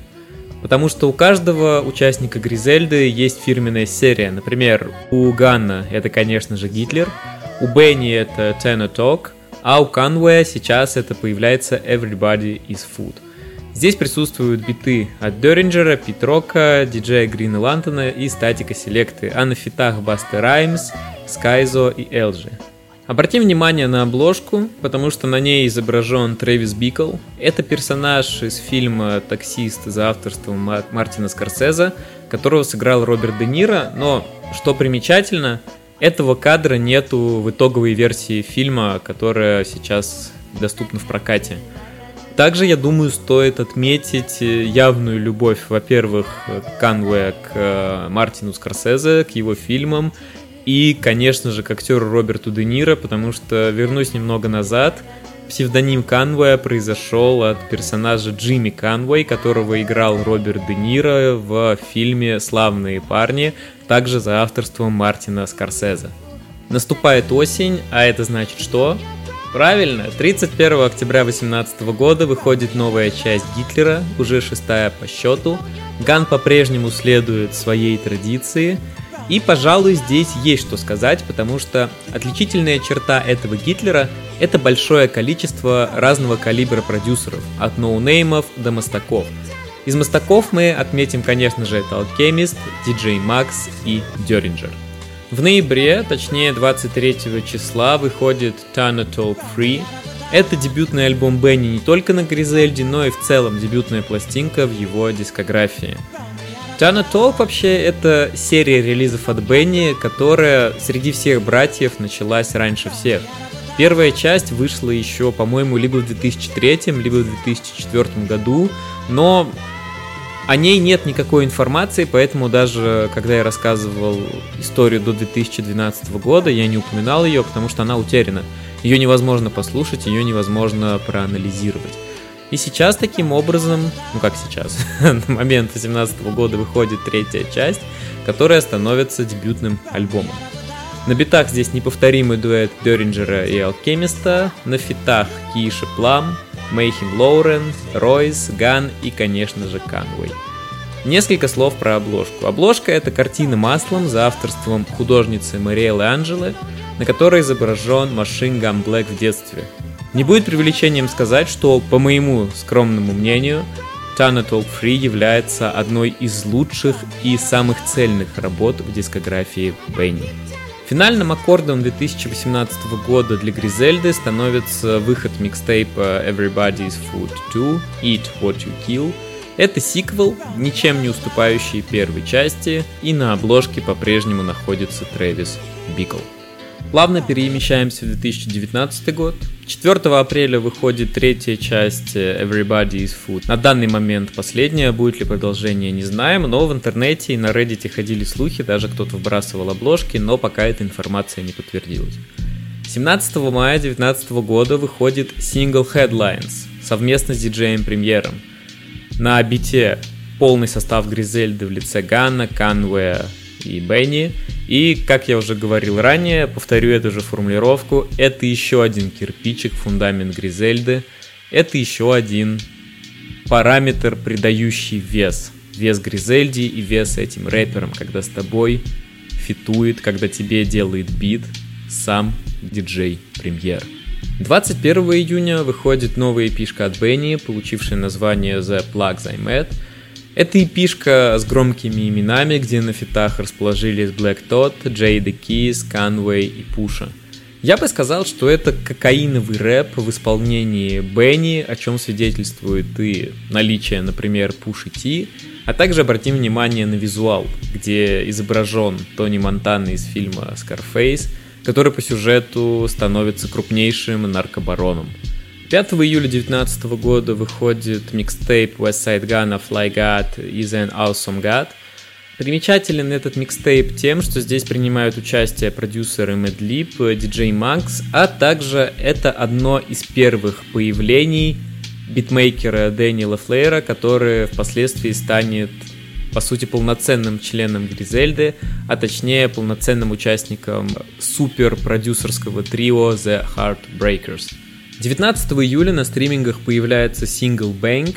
Это совместная работа Канвея и Эминема, и здесь Эминем уже делится полноценным куплетом, выступает не в качестве рассказчика, а как в качестве полноценного рэпера.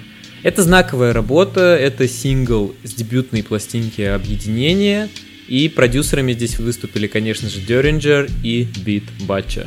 7 августа стало известно то, что Ган и Бенни заключили менеджментский управленческий контракт с компанией Jay-Z Rock Nation. Согласно сообщению самого Гана, связь между Ховом и Гризельдой – это еще один тот самый кирпичик, добавленный к уже прочному фундаменту.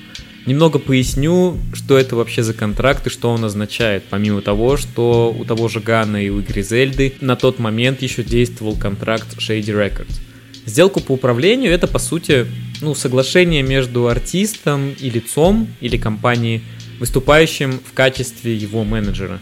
В соответствии с этим соглашением ожидается, что у Гана появляется свой менеджер, так же как и у Бенни, который будет выполнять определенные обязанности, в которые входит продвижение, связь с общественностью, покупка рекламы и все в таком роде. Тремя неделями позже, 28 августа, Байрон Браун, мэр Баффало, официально провозгласил этот день днем Элвина Уэстсайдгана Уорти в городе. Он сказал следующее. Мистер Уорти – гордый уроженец Баффало, который добился больших успехов в музыкальной индустрии, недавно подписав э, контракт на управление с компанией Jay-Z Rock Nation – Здесь, по-моему, комментарий излишний, когда твои заслуги признают на уровне твоего родного города, это то, о чем ты можешь только мечтать. Наступает осень, и 13 сентября Conway выпускает микстейп Look What I Became. Это микстейп в преддверии дебютного альбома на Shady Records, и об этом релизе он сказал следующее. Look What I Became — это закуска перед моим дебютником. Я просто остаюсь в огне и питаю улицы, удовлетворяю их. Я рисую картины. Я пришел со дна, и теперь я работаю на крупном лейбле и пишу музыку вместе с Эминемом. Этот проект является образцом этого. Это невероятный проект и объем работы, и один из моих любимых проектов, который я когда-либо записывал. Я доверяю видению West Side Gun, чтобы собрать все воедино так, чтобы я был представлен в наилучшем виде. Проходит сентябрь, проходит даже октябрь, 31 число, и многие начинают переживать, блин, где Гитлер? Но Ган никогда не подводит, потому что 1 ноября с опозданием в один день, но все же, появляется седьмая часть микстейпа. Наверное, я буду согласен со мнением многих слушателей и многих критиков, то, что седьмая часть Гитлера это одна из лучших частей как во всей серии микстейпов, так и в целом дискографии Гана. Прежде всего, мне очень нравится, как она сложена композиционно, порядок песен, их количество, фиты, участие продюсеров, и мне очень нравится этот проект, я достаточно часто к нему возвращаюсь. Чуть не забыл, есть пятиминутная документалка, рассказывающая о процессе создания седьмого Гитлера.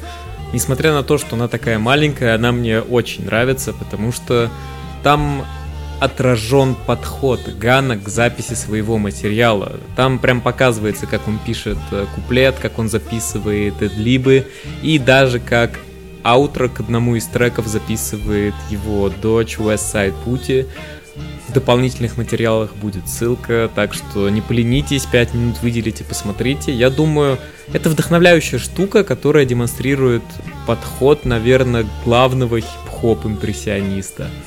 Последним событием 2019 года и, безусловно, самым важным стал выход дебютного альбома Гризельды под названием WWCD – это акроним, расшифровывающийся как What would Chingan do и переводящийся как Что бы сделал Чинган. На фитах здесь 50 Cent, Eminem, Рейк Вон. Альбом вышел как на Griselda Records, так и, конечно же, на Shady Records в рамках сделки. Эта пластинка полностью спродюсирована Деринджером, а также продюсером Beat Batcha, и здесь нет сэмплов. Подход был таков, то, что Бит Батча придумывал мелодии, наигрывал их, а после этого Деринджер брал их, нарезал и таким образом получались биты. Альбом посвящен старшему родному брату Бенни, Machine Gun Блэку, которого убили в 2006 году, и Бенни сказал о нем следующее. Он был большой частью этой игры. Мы просто пытались показать это людям он бы стоял прямо здесь, у него было бы телефонное интервью с тобой и все прочее. Это просто способ взять его с собой в это путешествие, потому что он был бы здесь с нами. Он был бы во всем. К слову, на YouTube-канале Гризельды доступна документалка в четырех сериях, рассказывающая о создании этого альбома. Ссылку ищите в дополнительных материалах и обязательно посмотрите. Интересная история связана с обложкой этого альбома, потому что я когда первый раз увидел, я сразу подумал, чувак, что это за старуха, что она делает на обложке. Но, как и практически в каждом случае с Гризельдой, все оказалось не так просто. На обложке изображена Клэр Мелендес, это известная наркоманка из Баффало. Дальше я приведу слова West Гана. Я просто чувствовал, что Клэр была талисманом Баффало. Клэр – жертва обстоятельств. Все в городе знают ее. Если ты не знаешь Клэр, то ты не из Баффала. Она подходила и говорила тебе прямо в лоб, я хочу 10 долларов. А если ты давал ей 2, она такая, да пошел ты к черту, 2 доллара, что мне с ними делать? Я верю в искусство. Искусство для меня всегда на первом месте. Ее образ просто представлял наш город. Это безумие, потому что ее семья богатая, поэтому ей не нужно делать то, чем она занимается. Как ни странно, Клэр заплатили 27 долларов за то, чтобы она появилась на обложке альбома, и, к сожалению, в мае этого года, 24 числа, стало известно, что Клэр скончалась. Westside Gun посвятил ей, по-моему, целый пост или сделал серию постов, но, короче, грустное событие. Наступает 2020 год, и, по моему мнению, этот год для Гризельды, а также для ее участников, стал самым масштабным, самым насыщенным и самым огненным – с точки зрения влияния на всю хип-хоп индустрию. Здесь были и классические для объединения, да и для хип-хопа тоже альбомы, и расширение ростера, и... Блин, здесь было слишком много всего, у меня не умещается это все в один тейк, поэтому давайте я перейду к конкретным событиям и конкретным датам. 20 февраля Ган, Канвей Бенни и Rick Hyde из Black Soprano Family – появились на шоу Fire in the Booth на Apple Music. Его ведущий это лондонский диджей Чарли Слот, и шоу является популярной платформой как для новичков, так и для признанных ветеранов рэп-игры. Это то место, где можно продемонстрировать свои скиллы. В последние годы там участвовали такие артисты, как Pop Smoke, Megan Thee Stallion и Drake. Чаще всего происходит так, то, что фристайлы на этом шоу становятся вирусными. Я не могу сказать, что фристайл Гризельды прям стал пипец вирусным, там разошелся, но он был очень крепким, очень плотным. И чтобы вы могли сделать свой вывод, ссылку на этот фристайл я оставлю в дополнительных материалах, поэтому можете поставить на паузу и посмотреть. 15 марта Westside Gun объявляет то, что Гризельда расширяется и у нее появляется новый участник, а точнее новая участница. Ею становится Армания Цезарь, это первая леди Гризельды, это девчонка, которая росла вместе с Ганом, вместе с Бенни и Канвеем, а также вместе с диджеем Шеем. Более подробно я о ней расскажу в разделе, который будет связан с ростером Гризельды, пока просто фиксируем факт, то, что это первое подписание Гризельды. Две недели спустя, 30 марта, на стримингах появляется эпишка Лулу. Это совместный проект Канвея и Алкемиста, их первая полноценная совместная работа. И по моему мнению, это бриллиант дискографии Канвея, да и Алкемист тоже.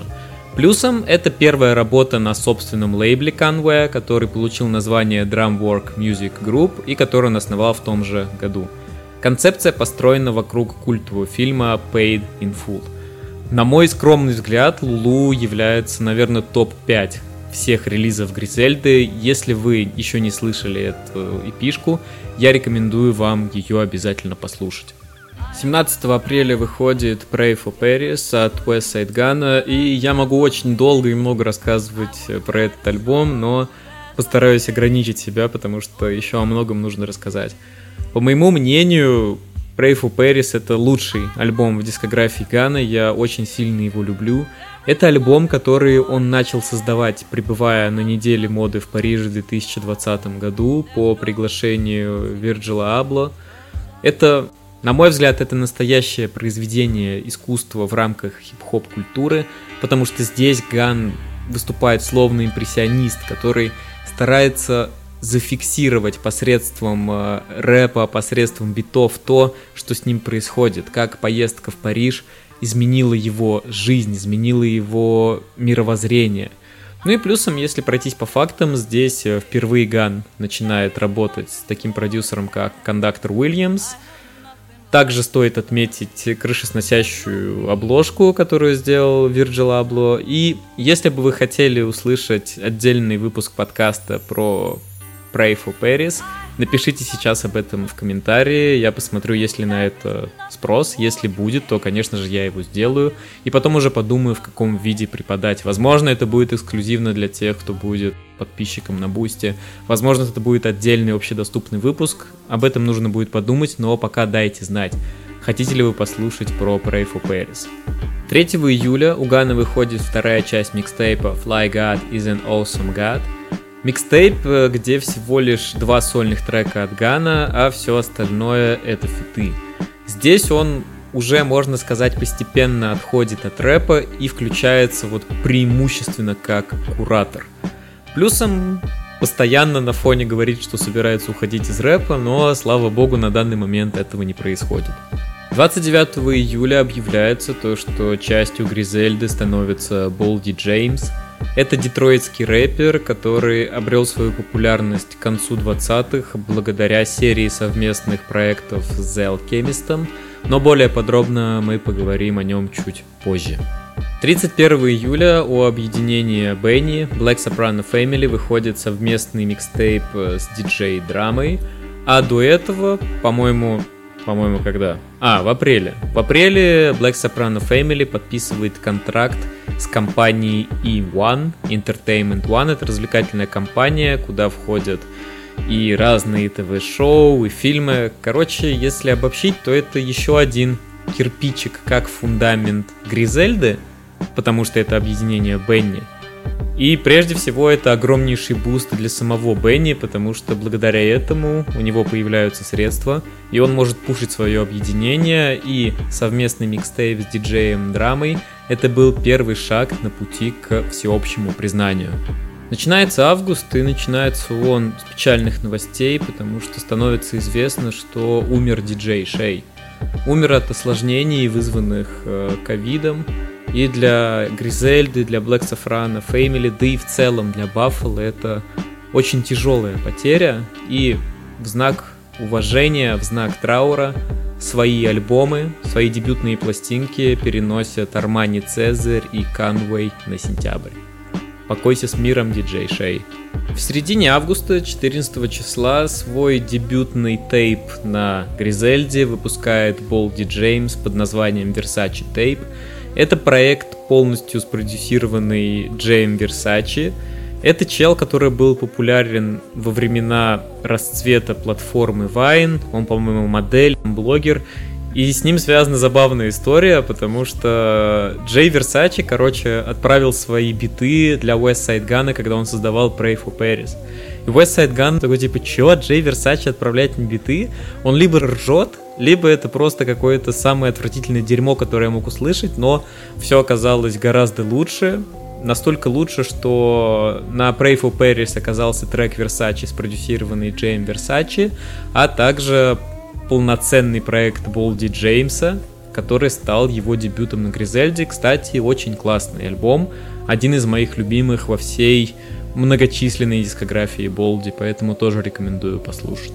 Также не могу оставить без внимания тот факт, что исполнительным продюсером этого проекта стал West Side что в очередной раз демонстрирует его выдающиеся способности как куратора и как человека, у которого просто отборнейший слух на классные биты. 11 сентября 2020 года состоялась премьера дебютного альбома Канвея под названием From King to a God – это дебютный альбом, но не дебютная пластинка на Shady Records, потому что этот проект выпущен исключительно на Гризельде и Drumwork, собственном лейбле Conway. Крепкий, хорошо сложенный проект, который я тоже рекомендую к ознакомлению, если вы хотите погрузиться в рассказы Канвея о его судьбе, о его взрослении на улицах и о том, что он при этом чувствует. Неделю спустя, 18 сентября, выходит дебютная пластинка Армани Цезарь под названием The Lease. Это дебютный альбом в целом в ее дискографии и также дебютный проект на Гризельде. Название и визуальное оформление посвящены двум людям. Первая — это актриса Элизабет Тейлор, а вторая — это рестлинг-менеджер под никнеймом Мисс Элизабет.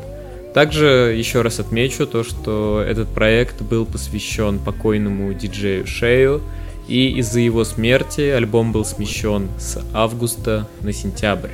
Год движется постепенно к завершению, наступает октябрь, и самое время поговорить о двух завершающих этот год проектах. Первый это Who Made the Sunshine, это дебют West Side Gun на Shady Records, и также альбом Бенни, целиком на биты продюсера хитбоя Burden of Proof, и начнем мы с альбома Гана. Who Made the Sunshine вышел 2 октября, и это как раз таки тот альбом. У него на заднике три логотипа. Логотип Гризельды, логотип Shady Records и логотип Rock Nation.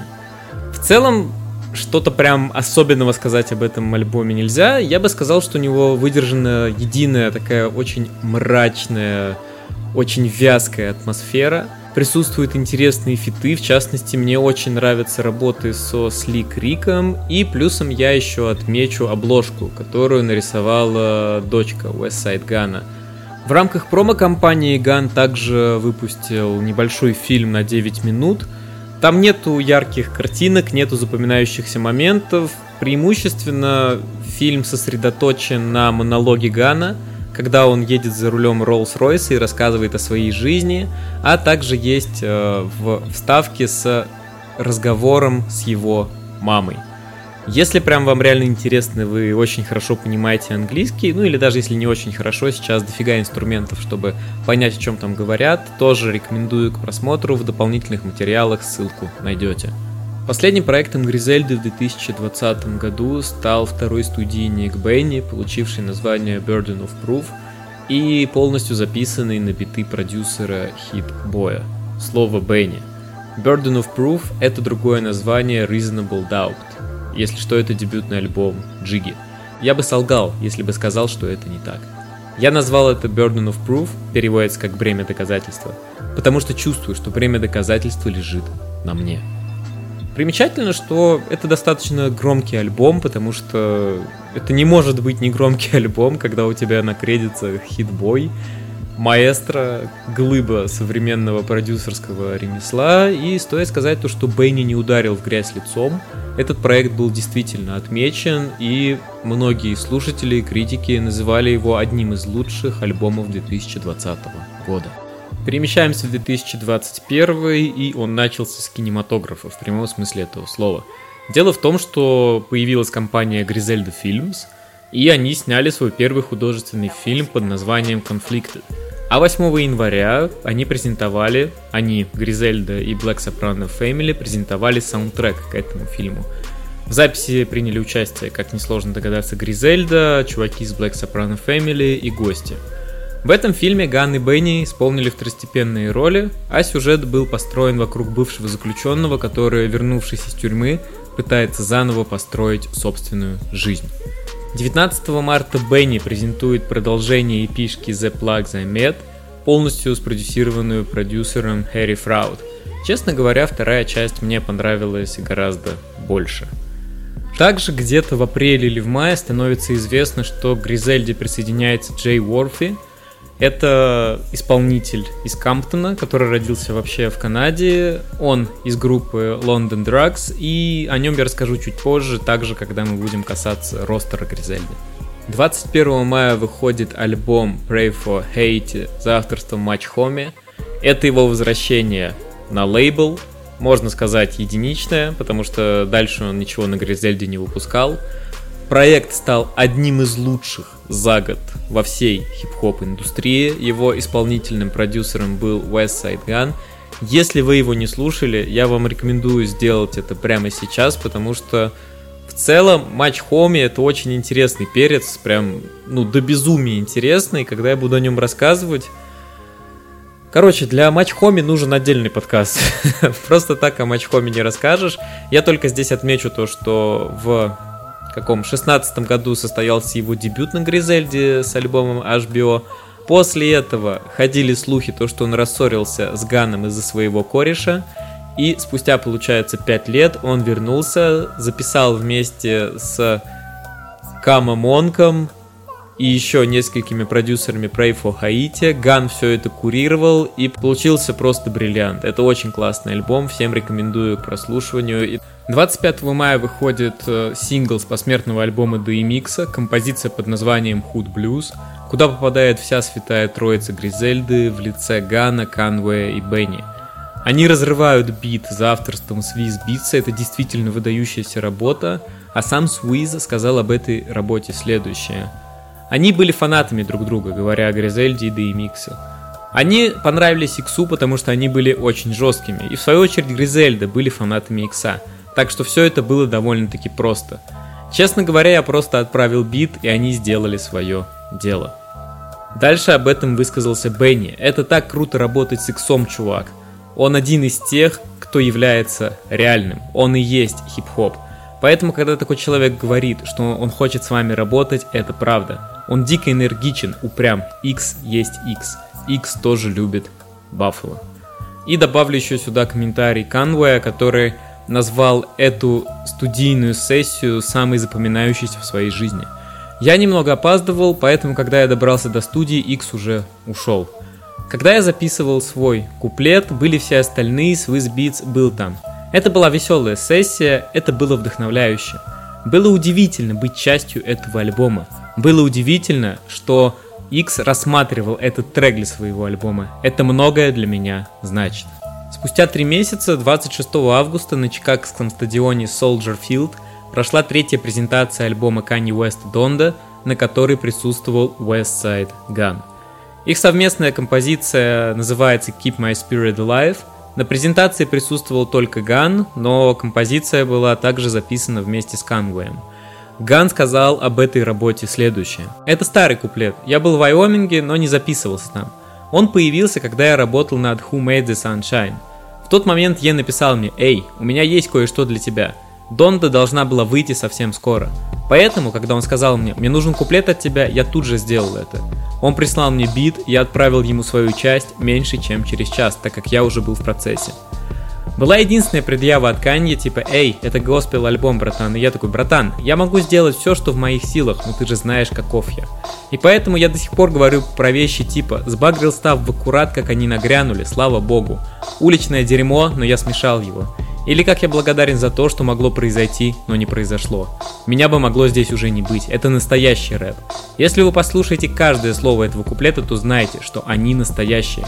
Каждая строчка этой песни – это то, что происходило со мной.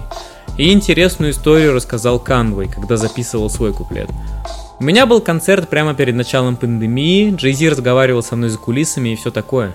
Поэтому на следующее утро было воскресенье, и мы пошли на воскресную службу – и Е увидел нас в толпе. После службы он позвал нас к себе, мы общались, нашли коннект. Просто из ниоткуда Е говорит, чувак, мы просто сидим здесь, мы должны пойти на студию и немного поработать. Так все и произошло. Я был там с ним около недели, и именно тогда мы работали над Дондой. Честно говоря, его правила не пить, не курить меня бесили. Я не очень привык к этому, я никогда в жизни не ходил в церковь. Так что это было тяжело, но я просто адаптировался и приспособился. Но мне действительно пришлось бросить себе вызов и поговорить с собой. У меня там была травка, не буду врать, потому что мы только что приехали из Калифорнии. Может быть, я что-то сунул в карман. Но затем я задал себе вопрос, неужели мне действительно нужно что-то пить или курить, чтобы быть лучшим? И я выбросил это. И в течение следующих нескольких дней я выбил это дерьмо из себя. Также в дополнительных материалах э, найдете видео, где там в центре стадиона, получается, построен дом детства Канье, на крыльце которого располагаются сам Канье, Мерлин Мэнсон, Ган. И на фоне играет композиция Keep My Spirit Alive. На мой взгляд, одна из сильнейших с Донты, но здесь уже на вкус и цвет. На следующий день после этого события, после третьей презентации Донды, 27 августа у Гана выходит восьмой Гитлер, первая часть. И это тот самый момент, когда Гитлер из микстейпа превратился в альбом, потому что по замыслу Гана это должен был быть двойной альбом, вышедший в один момент, но все пошло немного иначе, поэтому более подробно я расскажу о восьмом Гитлере, когда коснусь второй части, а точнее стороны B. Дальше. Сентябрь 2021 года. Ган объявляет о создании продюсерской команды внутри Гризельды, которая получает название The Heartbreakers. Туда входят Кама Монг, кондактор Уильямс и Дэниела Флэр. Это трио полностью спродюсировало первую часть восьмого Гитлера. Также отмечу, что в рамках программы The Formula от NPR Music – Вышел выпуск с Ганом и Кондактором, где они рассказали о взаимодействии друг с другом. Это достаточно любопытный материал, ссылку также отыщите в дополнительных материалах. В сентябре становится известно то, что Ган подписал на Гризельду еще двух человек. Это Rome Streetz и Stove God Cooks. Ром это чел из Нью-Йорк-Сити, который всю молодость метался между Англией и США, но впоследствии остался в США. А Стовгод Кукс — это подопечный Рока Марсиана, а ранее Busta Rhymes а. И на данный момент Стовгод Кукс — это, наверное, главный представитель кокаинового рэпа в Гризельде, но о них мы поговорим чуть позже. Пока фиксируем то, что Гризельда становится все шире, шире и шире. Это осознанное решение Гана, это его стратегия по развитию организации. 24 сентября, практически месяц спустя, выходит вторая часть восьмого Гитлера, сторона Б. А если смотреть по нумерации, то получается, что это девятая часть. Как я изначально говорил, это двойной альбом. Изначально в один день должны были выйти две части, но планы изменились, и Ган сказал об этом следующее. Я хотел сделать двойной альбом, потому что я уже достиг потолка как рэпер. Я не знаю, когда я закончу с рэпом. У всех легенд были двойные альбомы. У Тупака, у Биги, у Вутенга, у Бон Тукс Harmony. Я просто чувствовал, что сейчас живу в реальном времени. Но через 10 лет все будут говорить, West Side Gun был самым крутым из 20-х и 10-х годов. Он легенда. Я сделал свой двойной альбом. Не все могут этого сделать. Меня подвели процесс сведения и мастеринга, потому что когда я собирался выпустить, мы еще не все свели. И сведение было завершено в день, когда технически альбом должен был появиться на всех площадках. Но из-за особенностей стриминга он мог выйти на в iTunes, но не появился бы на Spotify. Это бы все испортило. Но все были очень расстроены и начали писать мне, типа, чувак, ты нас обманул. Ты обещал, что все это выйдет. Мы думали, что все будет, я даже не ложился спать. Люди говорили мне, просто выпусти то, что у вас уже есть прямо сейчас. А потом вы добавите, когда все будет готово. Я сказал, знаете что, бинго, я это и сделаю. Я просто дам вам то, что сделано, а когда остальное будет готово, я добавлю. Предполагалось, что я выпущу двойной альбом в один день. Поверьте мне, я хотел выложить все 30 записей одновременно. Несмотря на то, что изначальному плану Гана не суждено было сбыться, восьмой Гитлер известен как один из самых хорошо сложенных и плотных релизов во всей серии.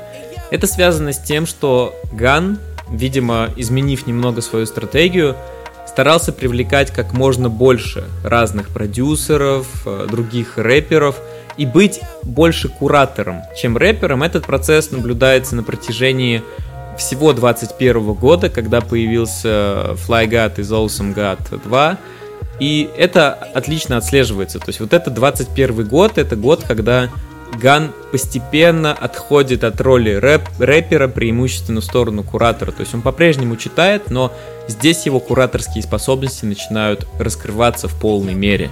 21 год завершился для Гризельды не выпуском музыкального релиза, а другим событием. 13 ноября стало известно то, что Бенни подписал контракт с Def Jam. Это случилось после того, как он в течение практически полугода обсуждал этот вопрос э, с Snoop Dogg и с J. Cole'ом, которые также являются подписантами Def Jam. Я не сомневаюсь в том, что у Бенни было еще несколько коммерчески выгодных предложений от major лейблов, однако также нет сомнений то, что Snoop и J. Cole смогли ему объяснить, почему ему с Def Jam по пути почему он должен выбрать именно этот лейбл. Поэтому отныне Бенни и Def Jam это как одно целое, и в этом году мы ожидаем релиза от Бенни на Def Jam. 2022 год для Гризельды начался с одновременно громкого, мощного и долгожданного события, но также оно было несколько неожиданным. 25 февраля Канвей наконец-то выпустил свой альбом God Don't Make Mistakes, который стал его дебютом на Shady Records – но перед этим случилось еще одно событие, которое было достаточно неожиданным. Дело в том, что 19 февраля в одном из а, подкастов Канвей объявил то, что закончился его контракт с Griselda Records. И таким образом God Don't Make Mistakes становится его последним альбомом на Griselda Records, а также первым и последним альбомом на Shady Records. Здесь два интересных вопроса. Первый, это как такое возможно, что контракт Канвея закончился и Канвей не подписал новый, и в тот момент перестал быть частью Griselda Records. И, конечно же, я думаю, необходимо подвести итоги взаимодействия Griselda Records, Shady Records, потому что это сотрудничество длилось, по сути, 5 лет, и здесь есть о чем сказать. Начнем с первого вопроса про контракт Канвея с Гризельдой. Вообще ситуация странная, потому что Канвей еще ранее сказал, ну, на днях до 19 февраля, то, что он даже не читал свой первоначальный контракт с Гризельдой. И когда с подобным вопросом обратились к Гану, мол, чел, как так, он признал то, что были некоторые разногласия, но сейчас они улажены, и то, что все это раздули до неимоверных масштабов. Слово Гану. Это мой брат. Сын этого дурака мой племянник. Если вы сейчас спросите этого человека, должен ли я ему хоть пение, это дерьмо перевернули с ног на голову. СМИ пытались раздуть это до невероятных размеров, как будто я ограбил своего брата. Это мой брат, и он никогда не сможет сказать, что я его кинул. Вот почему вы до сих пор видите нас вместе. Мы все еще были в туре с тех пор, как его контракт закончился. И мы выступали на всех фестивалях с тех пор, как его контракт закончился. Мы участвовали в проектах друг друга, даже несмотря на то, что его контракт закончился. Если бы кто-то ограбил вас, зачем бы вы делали все это? Также Ган высказался то, что он не имеет ничего против, то, что Канвей основал собственное объединение Drumwork Music Group. Мой брат взрослый мужчина, он хочет быть боссом и иметь свое подразделение, почему нет? Но также Ган уверен, то, что Канвей всегда будет частью Гризельды.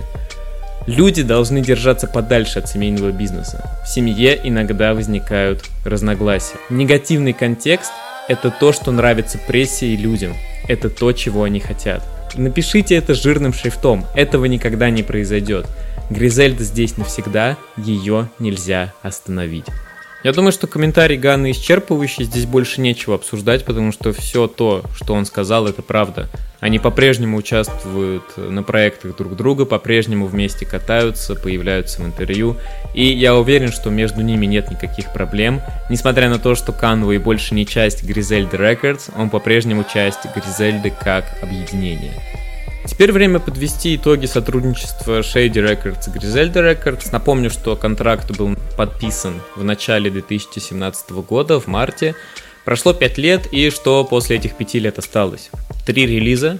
Первый это дебютный альбом объединения WWCD – также сольник West Side Gun Who Made the Sunshine, и последним оказался God Don't Make Mistakes. На самом деле достаточно противоречивое ощущение, потому что с одной стороны по бумаге, по договору все было выполнено, есть три релиза, но с другой стороны, Ган регулярно негативно высказывался о Shady Records, потому что они не оказывали должного внимания Гризельде, релизам Гризельды. Если Eminem в тот момент, когда подписывался контракт, был воодушевлен, такой типа, йоу, Баффало, вперед, пацаны, Баффало, Детройт, мы всех порвем, вперед, вперед, West Side Gun, то с течением времени у меня лично сложилось впечатление, что он как-то потерял интерес, как будто либо выгорел, либо ему просто это стало неинтересно, и по этой причине остается, знаете, такой осадок, остается не совсем приятное послевкусие, потому что ожидания были, о, типа Гризельда, Shady Records.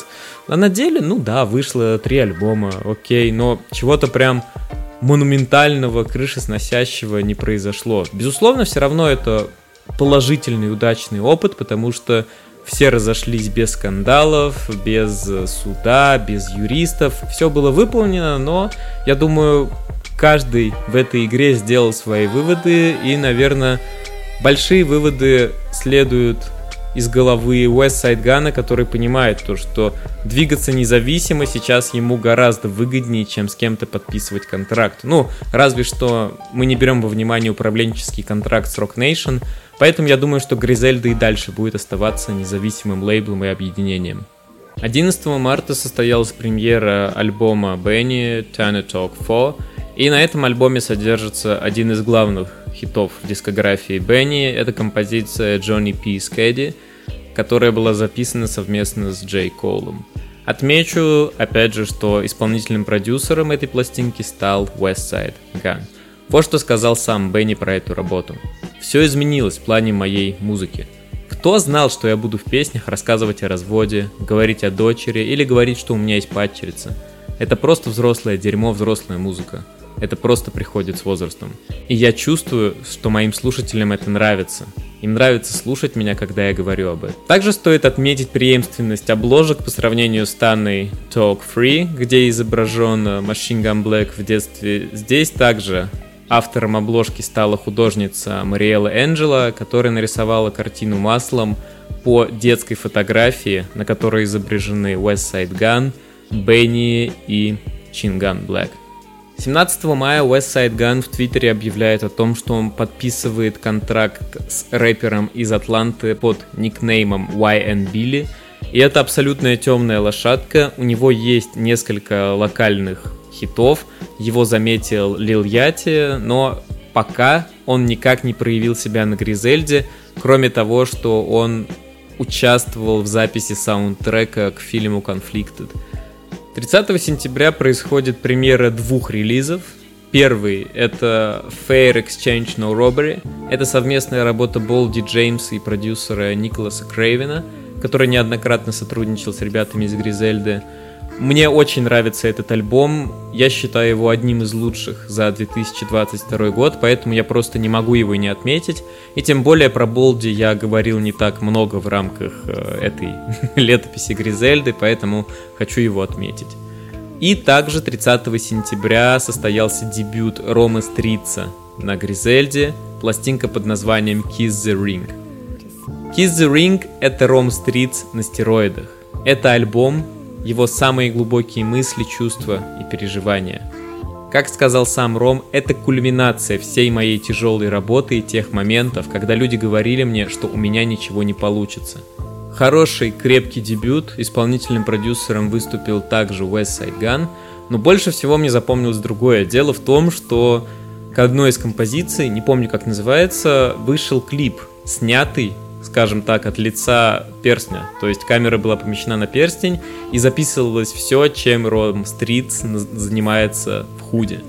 Ссылку я кину в дополнительные материалы, посмотрите, это достаточно интересный ракурс и в целом достаточно интересная и неординарная работа среди всех других клипов, где просто пацаны флексят ювелиркой, тачками и всем на свете, а здесь что-то свежее, знаете, прям как глоток свежего воздуха. Чуть менее чем через месяц, 21 октября, состоялась премьера второго альбома Армани Цезарь, сиквела The List 2. На самом деле, я сейчас вспоминаю, что я могу сказать про этот альбом, и однозначно могу сказать то, что он лучше предшественника, потому что, на мой взгляд, предшественник получился каким-то куцым. Я, если что, про The List, который вышел в 2020 году, ее дебютник. Здесь гораздо больше Армани, гораздо больше ее влияния. И я запомнил, по-моему, фит с Кодак Блэком, такой запоминающийся. Неплохой альбом от первой леди Гризельды. Возможно, если слушать их в паре, The List и The List 2, то получится вообще отличный эффект. Я еще не пробовал, но, возможно, попробую.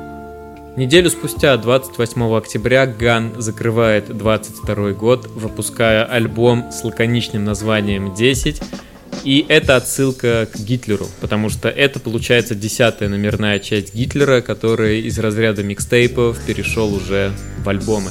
Самое главное, что хочу сказать, то что 10 это магнум опус Гана как куратора. Вы только послушайте, кто на фитах. Диджей Драма, ASAP Rocky, дуэт Black Star в лице Мос Дефа и Талиба Квали, Баста Раймс, Рейк Вон, Ghostface Killa, дуэт э, Run the Jules э, в лице Киллера Майка и LP. Плюсом сюда добавьте большую часть ростера Гризельды. Спродюсировали все это Риза, Swiss Beats, Pete Rock, Alchemist и сюда также добавляем еще стандартный набор в лице продюсеров Гризельды. Помимо того, что здесь каждый трек это событие, также пластинку завершает мощнейший сайфер под названием Red Death, где участвует практически весь ростер Гризельды, за исключением Болди Джеймса. Также отмечу обложку. Здесь наблюдается тоже явление, этот трюк Ган сделал, когда выпускал дебютный альбом от объединения WWCD. В этом случае на обложку он поместил чела под никнеймом Eastside Flip. Это местный для Баффало Crackhead, который катается на инвалидной коляске. На обложке он весь увешан цепями Westside Gun, там можно заметить э, цепь, которая делает отсылку к альбому West Side Doom. И также в его руке зажженная зажигалка, и также он показывает распальцовку. Все это, как говорил Ган, искусство, это символы Баффало, те люди, которых он хочет запечатлеть как часть своей истории и часть своего искусства. Мы наконец-то в 2023 году, боже мой, прошла реально целая вечность. Что я здесь отмечу? Во-первых, что 5 мая у Conway вышел новый студийный альбом под названием Want He Do It, который он выпустил исключительно на собственном лейбле Drumwork Music Group. Хороший релиз, есть некоторые классные композиции, также для всех тех, кто сомневается, Гризельда он или нет, там есть фит с Westside Gun, который также был дополнен классным клипом, снятым в Париже. Плюсом отметим то, что 19 мая состоялась премьера дебютного альбома на Гризельде такого чувака, как Эсти Нек. Его пластинка называется Naxo Jim Duggan. Это дебют на Гризельде, с ним подписали контракт, а вообще сам это чувак из Лоуренса, штат Массачусетс. И он с 2019 года регулярно появляется на релизах Гризельды, в частности у Гана – и также он сделал львиную долю микстейпа Гана Peace Fly God вместе со Stove God Cooksом. Завершая этот раздел, я хочу сказать следующее. Как вы понимаете, я не перечислил достаточно большое количество релизов Гризельды. Я сделал это не потому, что я не хочу это делать, просто вы сами видите, раздел получился огромнейшим. И я старался выделять релизы, которые что-то значат. То есть не которые просто выпущены, и это новая музыка, которую здорово послушать, а которые имеют под собой нечто большее, имеют вес, имеют влияние. Поэтому, если вы не услышали тот релиз, который вам очень нравится, но про который я не рассказал, это не значит, что он плохой. Просто здесь мы говорим об истории, о вехах Гризельды, и это достаточно важный момент. Касаясь еще истории, в конце подкаста будет раздел «Чего мы ждем?». И там я коснусь того, чего мы ждем от Гризельды в 2023 году. Косвенно это будет продолжением исторической летописи, но по большому счету это будет завершение подкаста. С этим разделом мы наконец-то закончили, и сейчас мы переходим к другому. Сейчас мы перейдем к разделу ростера, чтобы поговорить о том, кто все эти люди, которые сейчас состоят в Гризельде. Как я уже говорил ранее, в Гризельде можно выделить основной ростер, можно выделить аффилированных лиц. К 2023 году Ган собрал внушительную команду. Мы сейчас не будем говорить про самого Гана, не будем говорить про Канвея и Бенни, потому что про них сказано уже достаточно. Сейчас я приведу цитату Гана, которая объясняет текущее позиционирование Гризельды. Jay Worthy – это Комптон, это западное побережье. Rome Streetz – это Нью-Йорк, это ностальгия. Stove God Cooks – это тот самый рассказчик, король детализированного кокаинового рэпа. Армани Цезарь – она ребенок Баффало, она первая леди Гризельды.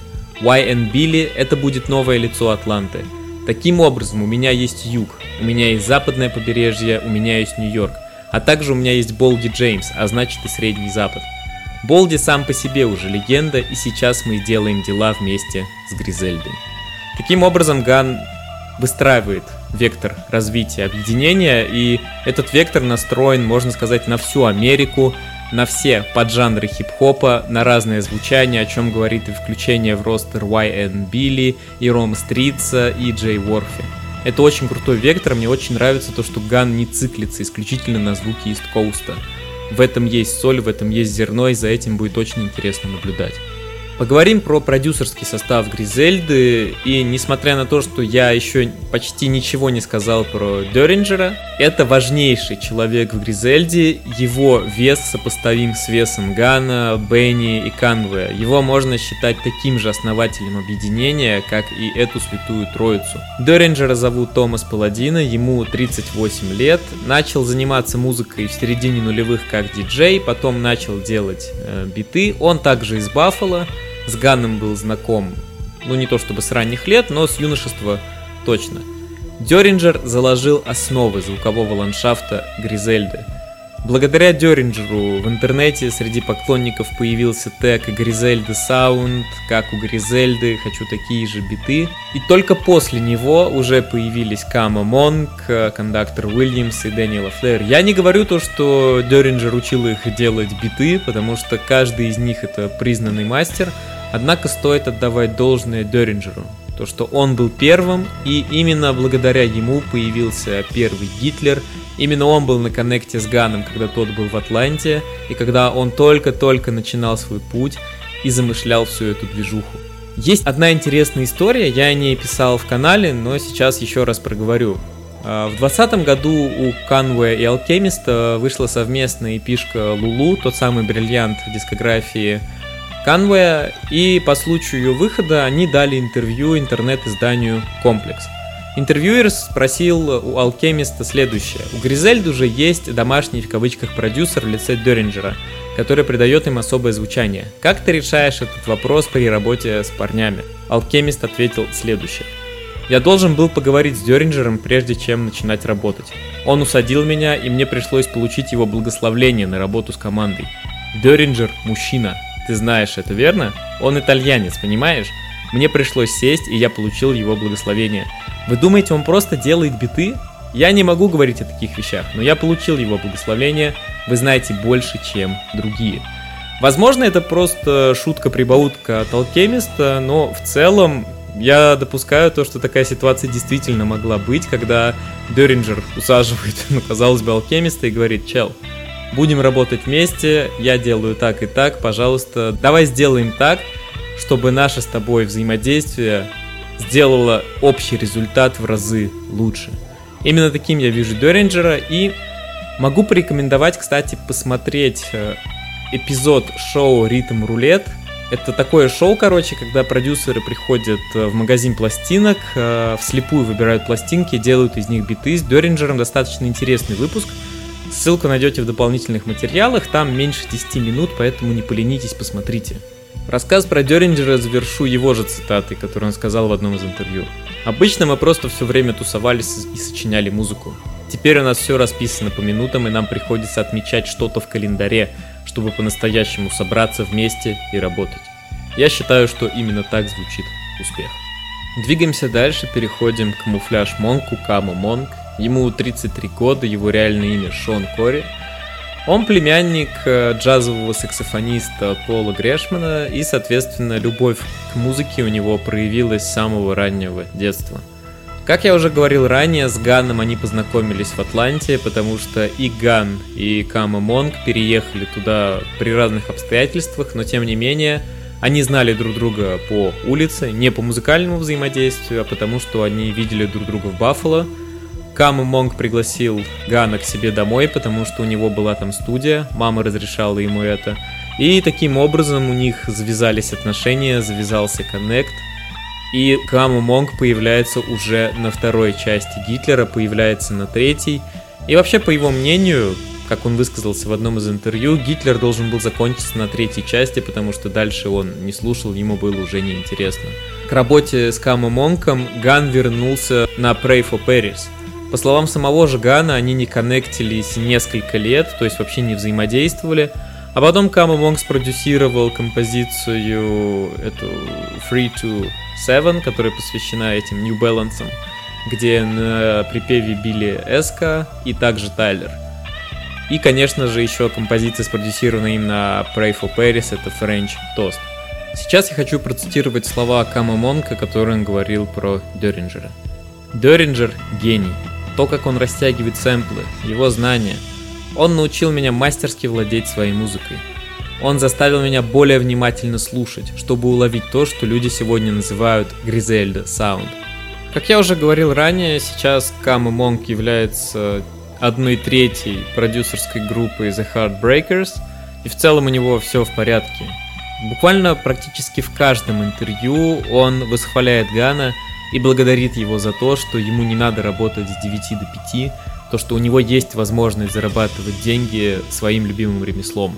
Так что с Камом Монком все в порядке, несмотря на то, что с Ганом они долго не взаимодействовали, сейчас все на мази, и они регулярно работают вместе. Теперь поговорим про битмейкера, чей продюсерский тег является самым запоминающимся среди всего продюсерского состава Гризельды, ну, конечно же, после основного тега объединения. И речь, конечно же, про кондактора Уильямса, его реальное имя Дензел Уильямс. Я не нашел информации, сколько ему лет, но с виду это такой добродушный дядька, ему где-то под 40, он ведет очень классный YouTube э, канал про музыкальный продакшн. Я рекомендую посмотреть, что он вообще делает, ссылку оставлю в дополнительных материалах. С Ганом они впервые сконнектились при работе над альбомом Pray for Paris на композиции Евростеп. Ган отыскал его в одной популярной социальной сети с картинками, которую сейчас, если можно называть, то только с оговорками – когда Conductor выложил очередной свой бит, и это тот самый случай, где подойдет фраза то, что искал медь, а нашел золото. Сам Дензел из Канзас-Сити, и когда он сравнивал свой город с Баффало, он сказал следующее. «Мы с Гризельдой musical cousins». Такая интересная формулировка.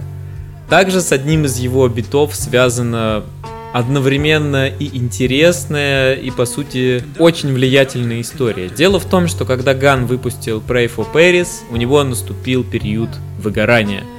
Он зашел в творческий тупик, он не хотел записывать рэп, не хотел слушать биты, и из этого состояния его вывел кондактор, когда отправил ему очередной бит.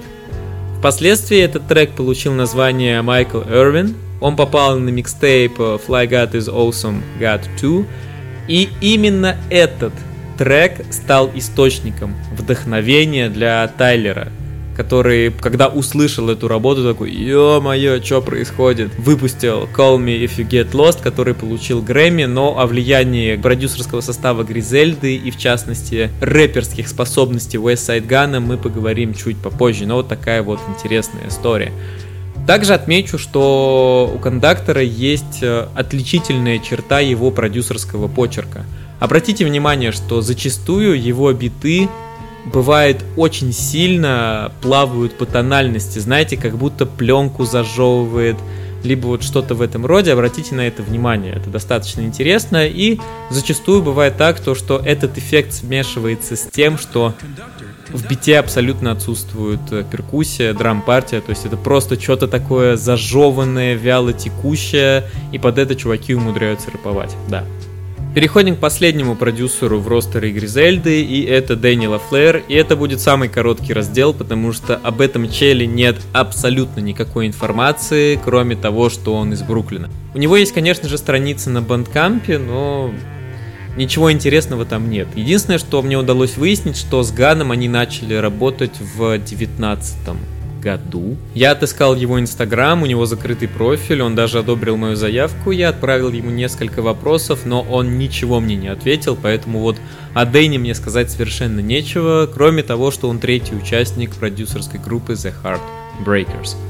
Теперь перейдем к рассказу о первой леди Гризельды. Это Армани Цезарь, ей 33 или 34 года. Мало кто знает то, что ее история, ну как бы с Гризельдой началась задолго до подписания этого контракта, потому что с Ганом, с Канвеем и с Бенни она знакома более 10 лет.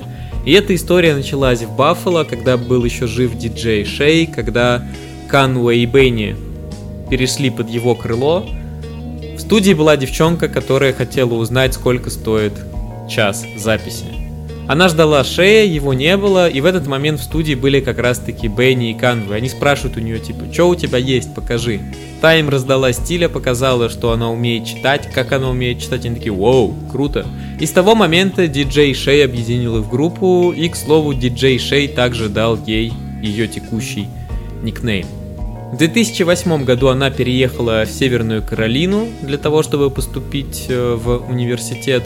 Также она там же работала стриптизершей, а с 2015 года она занялась тем, что начала продумывать, как ей можно продвигать собственное творчество.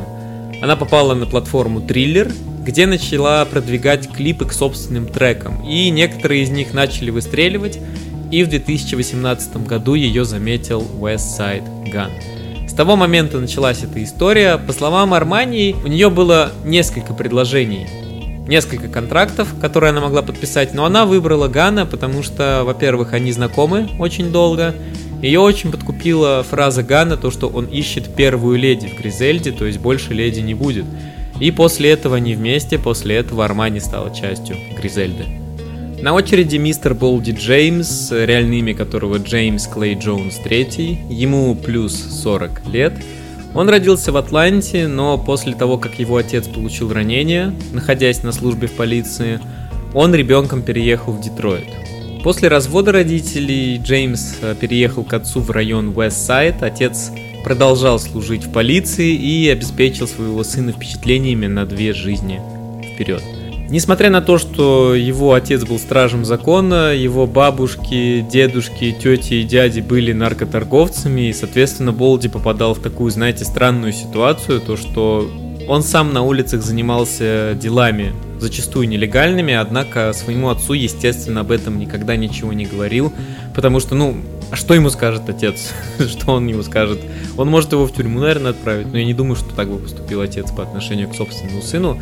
Поэтому зачастую Болди держал все это в себе, был крайне осторожен в словах, выражениях, в действиях, и это также наблюдается и в его творчестве, если детально его изучить.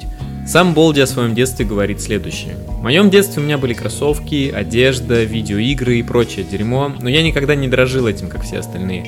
Потому что я всегда знал, что деньги – это не всегда ваши деньги, это могут быть деньги, заработанные на углу. Чтобы понимать, в каких условиях рос Болди, расскажу две небольшие истории про него. Первая. Его лучшую подругу, когда ему было 5 лет, изнасиловал и убил старший брат. И примерно в этом же возрасте, 5-6 лет, их с друзьями пытались взять в заложники грабители банка, но благо они успели убежать. Поэтому я думаю, это тот самый чел, который с раннего детства знает, что такое изнанка жизни, и ему не нужно ничего рассказывать, показывать и доказывать. Дебют Болди в музыкальной индустрии состоялся в 2009 году на микстейпе Merry Christmas за авторством группы The Cool Kids и Дона Кеннона. Он дебютировал с песнями BBK Wings и Tires. Дело в том, то, что продюсер The Cool Kids, Чак English, это его двоюродный брат. После этого он сконнектился с Алхемистом по следующей схеме, то что Алхемист дружит с Чаком Инглишем, Чак Инглиш показал ему устав Болди Джеймса, и Алхемист такой, вау, покажи мне этого чувака, я хочу с ним поработать. К 2011 году подоспел сольный дебютный микстейп Болди, а к 2013 дебютный альбом, который полностью спродюсировал The Alchemist. В 2014 было объявлено то, что Болди стал одним из первых подписантов лейбла NASA Mass Appeal Records. Но это сотрудничество продлилось недолго, потому что нас и Mass Appeal в целом не выкупали стиль Болди, не выкупали его бесконечных рассказов про криминальную жизнь, про наркоторговлю. Спустя время, когда контракт закончился, продлевать его не стали. Болди вернулся на улицу, стал снова торговать и между делом записывать хип-хоп. Как сказал в одном из интервью Болди, совмещать эти две вещи невозможно. Ты либо занимаешься музыкой, либо делами на улице. Но в тот момент Болди пытался, он даже что-то выпускал в те периоды. В 2017 году у него были короткие тюремные заключения, а в 2019 он снова нажил себе неприятности и вскоре после этого сбежал в Калифорнию чтобы воссоединиться с Алкемистом. С Алкемистом они заперлись в студии, и результатом этой работы стал прорывной в дискографии Болди альбом The Price of Tea in China. В том же 2020-м Болди подписал контракт с Гризельдой, выпустил Versace Tape, исполнительным продюсером которого стал Ган, и с этого момента можно сказать, что началась новая глава в его творчестве. 14 января текущего года стало известно то, что Болди попал в серьезную автомобильную аварию. Сейчас про его состояние я последних новостей не видел, но искренне желаю Болди выздоровления, потому что у него были огромнейшие планы на этот год. Я надеюсь, что хотя бы части из них суждено сбыться. Забыл рассказать, как появился никнейм Болди Джеймс. Дело в том, что так называли его друга. Болди — это смелый. Они жили через дорогу друг от друга, он никогда не читал рэп, а только торговал. И когда его убили в ходе очередных уличных дел, Болди в память о нем взял, взял себе никнейм Болди Джеймс. Также сюда затесался джазовый музыкант Бонни Джеймс, которого слушал отец. И здесь такая уже, знаете, игра слов Бонни, Болди, поэтому такая история. Теперь поговорим про Рома Стрица, реальное имя Джером Аллен – Ему 35 лет и родился он в Лондоне на Туманном Альбионе, а затем в младенчестве вместе с мамой переехал в Нью-Йорк-Сити. Ром был непоседливый ребенок, и из-за того, что к 13-14 годам он сумел, видимо, нажить себе огромные проблемы, мама отправила его обратно в Лондон, к тете, чтобы уберечь от всех неприятностей. Безусловно, это расстроило Рома, потому что он скучал по своим друзьям, скучал по своему дому, Однако, освоившись в Лондоне, он стал читать рэп, и все окружающие говорили про него то, что это талант, потому что в Лондоне никто так не читал рэп, как нью-йоркский ребенок. Все дошло до того, что после трех лет жизни, после трех лет деятельности, у него на столе уже был контракт, однако случилось снова ситуация, то что Ром нажил себе очередные неприятности, и уже тетя отправила его обратно в Нью-Йорк, чтобы уберечь от этих неприятностей, что, конечно же, тоже выбило Джерома из колеи. Делать было нечего, нужно было осваиваться, и Джером также среди сверстников тоже читал рэп, начал получать какую-то локальную популярность, и так появился его никнейм – Ром Стритс. Ром это сокращение от Джером, а Стритс связано с тем, что Джером вместе с мамой, вместе со своей семьей очень часто переезжали в Нью-Йорке из района в район. Он жил и в Бронксе, и в Бруклине, и когда у него спрашивают, Ром, откуда ты, он всегда затрудняется ответить. Поэтому ему дали прозвище, по сути, Джером улицы, потому что он везде, он везде в Нью-Йорке, в каждом, возможно, из пяти боро. До 2011 он ничего не выпускал, с 2011 начал выпускать микстейпы и постепенно, постепенно, постепенно набрал, набрал ход. Наверное, самым выделяющимся и самым примечательным проектом его дискографии является микстейп с диджеем Максом. Очень достойная работа, рекомендую послушать. А в 2021 году он подписал контракт с Гризельдой, в 2022 выпустил свой дебютный альбом Kiss the Ring. Теперь несколько слов про рэпера, которого подписали буквально в один момент вместе с Джеромом. Это, конечно же, Став God Cooks – рэпер из Сиракуз. я клянусь, я сначала подумал, что речь идет про остров Сицилия, пока не узнал, что такой городок есть в штате Нью-Йорк. Он находится где-то между Нью-Йорк-Сити и Баффало, Сиракузы. Да. Стов Год Кукс, также известный как Аарон Кукс. Он начал свою карьеру в 17 году когда попал в тусовку Басты Раймса Раймс Конгломерейт, но у него не сложилось, потому что, по его же словам, его музыку не понимали, не понимали, что он делает. Но зато его музыку понял Рок Марсиана, еще один воспитанник Басты Раймса, и они сконнектились и вместе начали работать. Это привело к тому, что в 2020 году Стоув выпустил дебютный альбом Reasonable Drought, набитый Рока Марсиана, привлек к себе огромнейшее внимание – и в 21 году его уже под свое крыло взял Westside Gun. После этого Кукс стал регулярным гостем на релизах Гана, на релизах Гризельды, везде, но, что примечательно, он до сих пор не отметился дебютным альбомом, и забегая чуть вперед, спойлер, дебютный альбом «Став год Кукса на Гризельды» — это одно из самых ожидаемых событий в жизни объединения на 2023 год. На очереди Джей Уорфи, представитель западного побережья в рядах Гризельды. Это чел, который родился в Ванкувере, в холодной Канаде, но в 17 лет переехал в Камптон. Вместе с продюсером Шоном Хаусом они образуют э, группу London Drugs, э, которая известна своим West Coast звучанием, таким фанки. Короче, солнечное, классное, тусовочное настроение – тоже рекомендую послушать хотя бы несколько треков, чтобы вообще понимать, что к чему. Джей Уорфи достаточно интересный и принципиальный человек. Вот один из самых главных фактов в его биографии. Он никогда не покупал фиты и биты. По его же словам, все, что у него есть, все те, с кем он работал, все они делали это за респект, за уважение, за уважение к принципам Джей Уорфи и к его жизненным устоям. Примечательный факт, то, что он является старшим сводным братом певицы Граймс, и когда он сопровождал ее в туре, это и навело его на мысль, то, что, блин, возможно, я тоже хотел бы стать рэпером. Джей вырос в Камптоне, он участник э, одного из подразделений банды Bloods, и он настолько следует гангстерскому кодексу, настолько он, скажем так, признан улицами, что он стал исполнительным продюсером фильма Нойзи под названием «Бамптон», это вся та же тема не Камптон, а Бамптон, потому что бладцы меняют C на B.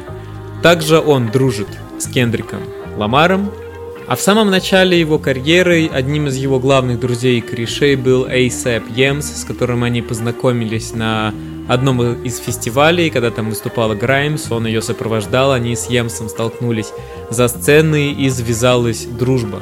Джей неоднократно заявлял то, что во многом благодаря Емсу он занялся музыкой и начал делать то, что он делает сейчас.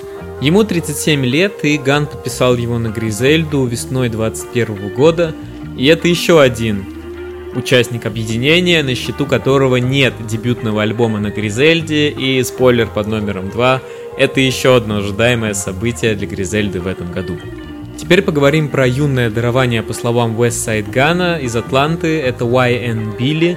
Ему 22-23 года, и Ган ведет его с 18 лет. На самом деле это настоящая темная лошадка. Он впервые стал известен в 17 году благодаря нескольким локальным синглам. У него есть две эпишки, его заметил продюсер Digital Nas, затем Lil Yachty, но в Гризельде он вообще еще никак не отметился. Он, повторюсь, участвовал только в записи саундтрека к фильму Conflicted. И в одном из интервью Ган сообщал то, что скоро-скоро, когда это было уже, не знаю, может год-полтора назад, должен выйти микстейп с диджеем драмой, но пока ничего не случилось, пока YN Billy это абсолютно темная лошадка, Единственное, что известно, то что он является участником одного из подразделений банды Bloods. Возможно, я уже прихожу к выводу, то что все эти смены C на B со стороны Гана также являются проявлением того, что он тоже принадлежит к Bloods, потому что у него есть Джей Уорфи из Bloods, у него есть YN Билли из Bloods, и, соответственно, возникают такие мысли. Посмотрим, что он покажет в этом году и покажет ли, но пока сказать о нем что-то конкретное невозможно. И, наконец, последним новоиспеченным членом основного состава Гризельды является рэпер Эсти Нек. Ему точно больше 30. Это андеграундный чел, который успел пошуметь в андерграунде, успел пошуметь в составе некоторых групп, сольно. Он работал с Алкемистом, работал с Диджей Максом, и в целом вот он из всей этой тусовкой, откуда происходят многие ребята и аффилированные с Гризельдой лица. Посмотрим, что покажет. 15 мая он выпустил свой дебютник на Гризельде, весьма неплохой, не сказать, что прям вау, круто, но неплохо, неплохо в плейлисте я в плейлист я добавил несколько треков, так что тоже рекомендую познакомиться.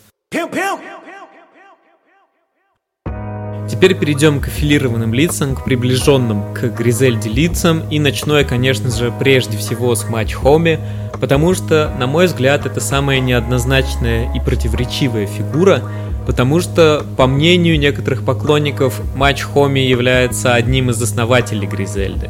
По мнению других, Матч Хоми это легенда Гризельды. Помимо других, Бенни Зебача пытался заменить матча Хоми, но у него это не получается, потому что матч Хоми незаменим. И очень много информации, и вообще это действительно очень интересный персонаж, не только исполнитель, он также интересуется кинематографом, и если здесь есть те, кто интересовался в принципе матч Хоми и плюс-минус представляет, кто это, если вам интересно, чтобы я сделал про него подкаст, также напишите об этом в комментарии. Информацию я в принципе нашел, так что я думаю, я смогу рассказать. Сейчас давайте кратко пробежимся, кто это, что это. Матч Хоми — это рэпер, который скрывает свое лицо за банданой. В этом проявляется влияние MF Doom, о чем он говорил в некоторых из своих интервью, то, что MF Doom является для него кумиром.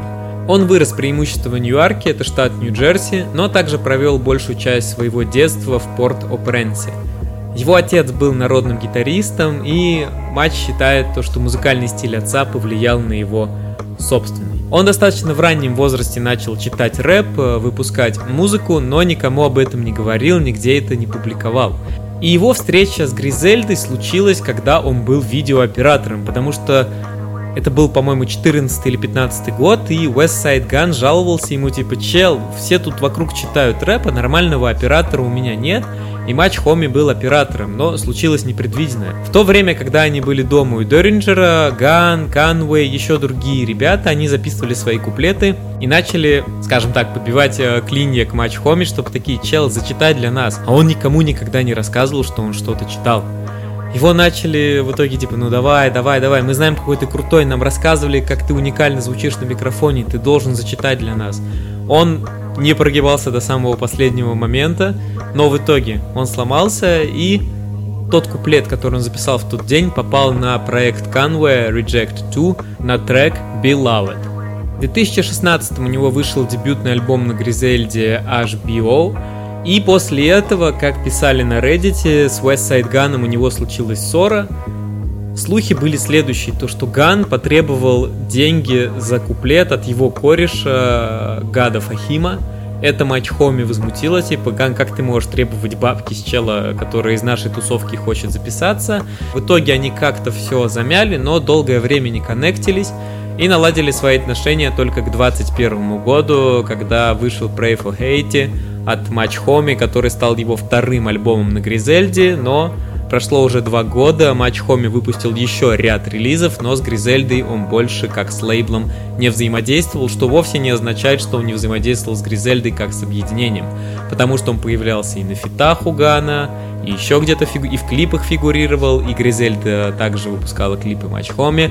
Короче, здесь все не совсем понятно и все очень неоднозначно. Еще этот Кент интересен тем, то, что в 2019 году он э, скажем так, обратился в Genius с той просьбой, чтобы те никогда не публиковали его тексты. Это связано с его творческим видением самого себя, то, что для него слова это как для режиссеров кино, и он не хочет, чтобы они где-то были опубликованы. И, кстати, его единомышленником в этой идее стал также Your Old Друг, то есть лириксы Match Homie на Genius вы не обнаружите.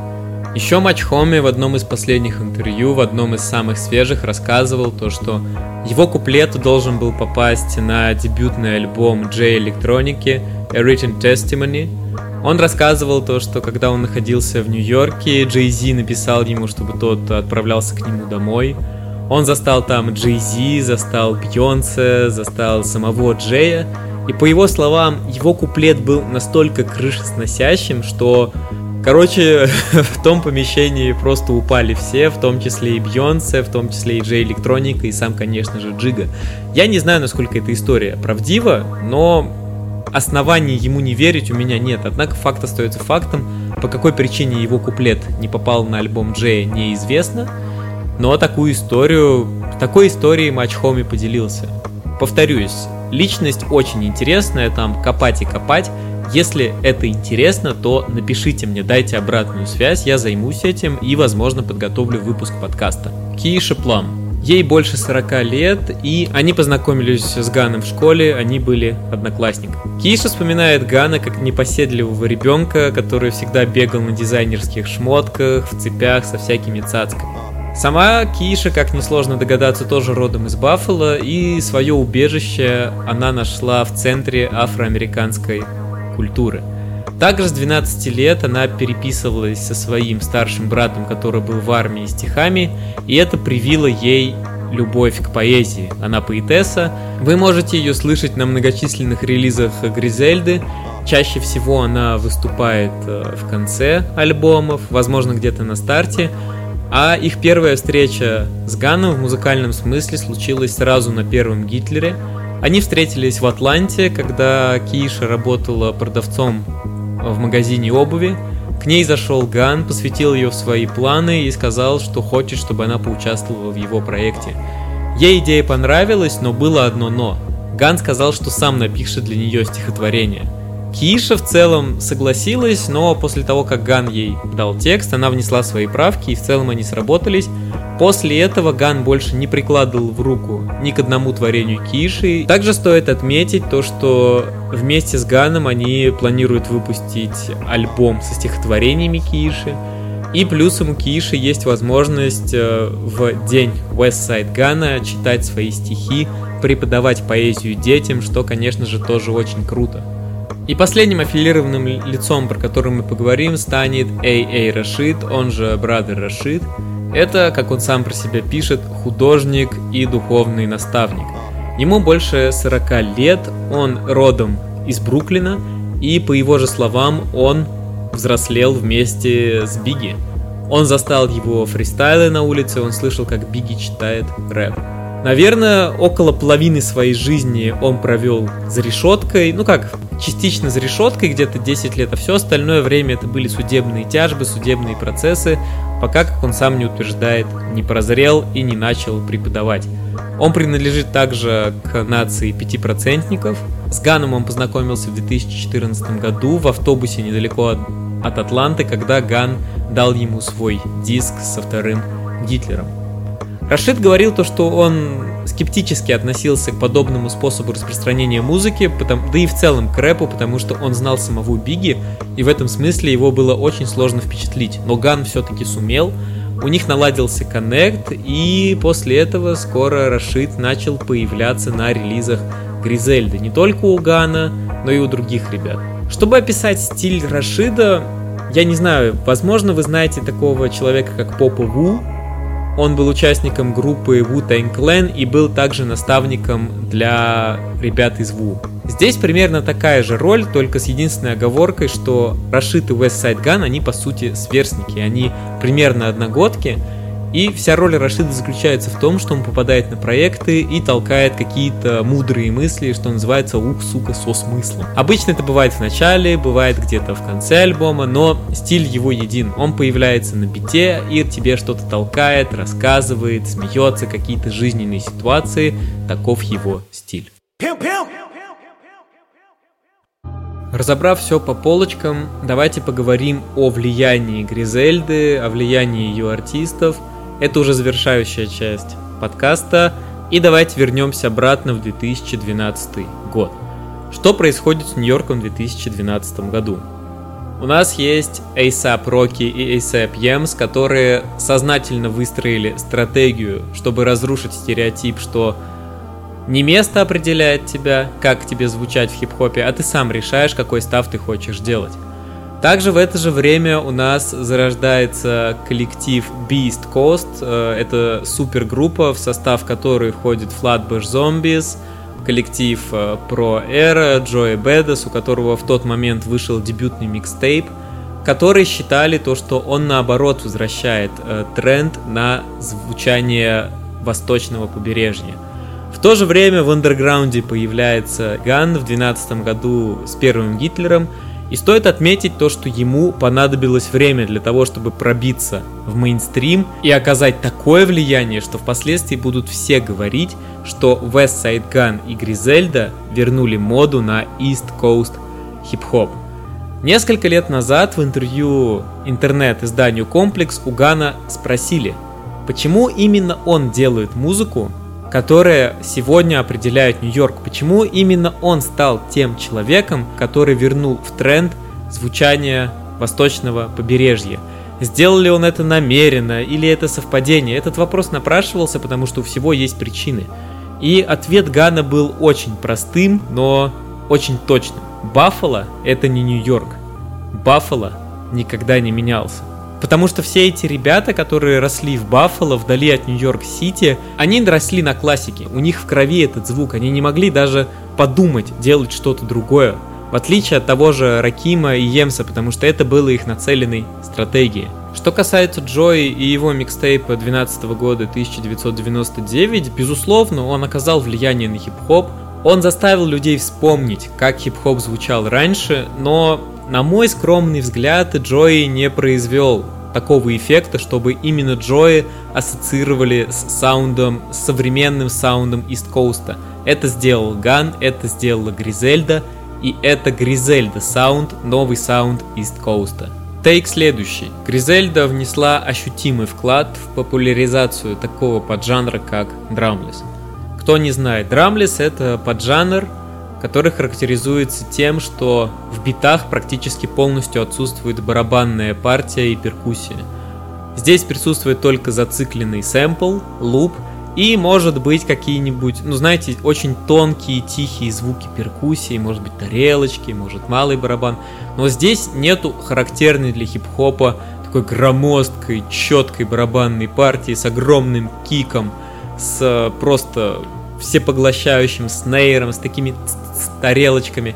Это именно зацикленный луп, поверх которого чуваки читают. Это направление зародилось в начале десятых благодаря таким чувакам, как битмейкеры и исполнители KA и Рок Марсиана. На свой пик оно начало выходить в середине десятых благодаря усилиям таких чуваков, как э, Гризельда, а также продюсеров The Alchemist, Mad DJ Max, V-Down, и вся эта тусовка в лице Гана, того же Кануэя, Бенни, Рома Стрица популяризировала этот поджанр, и к ним спустя время также добавились чуваки из абстрактного хип-хопа в лице Navy Blue, Эрла и Майка, например.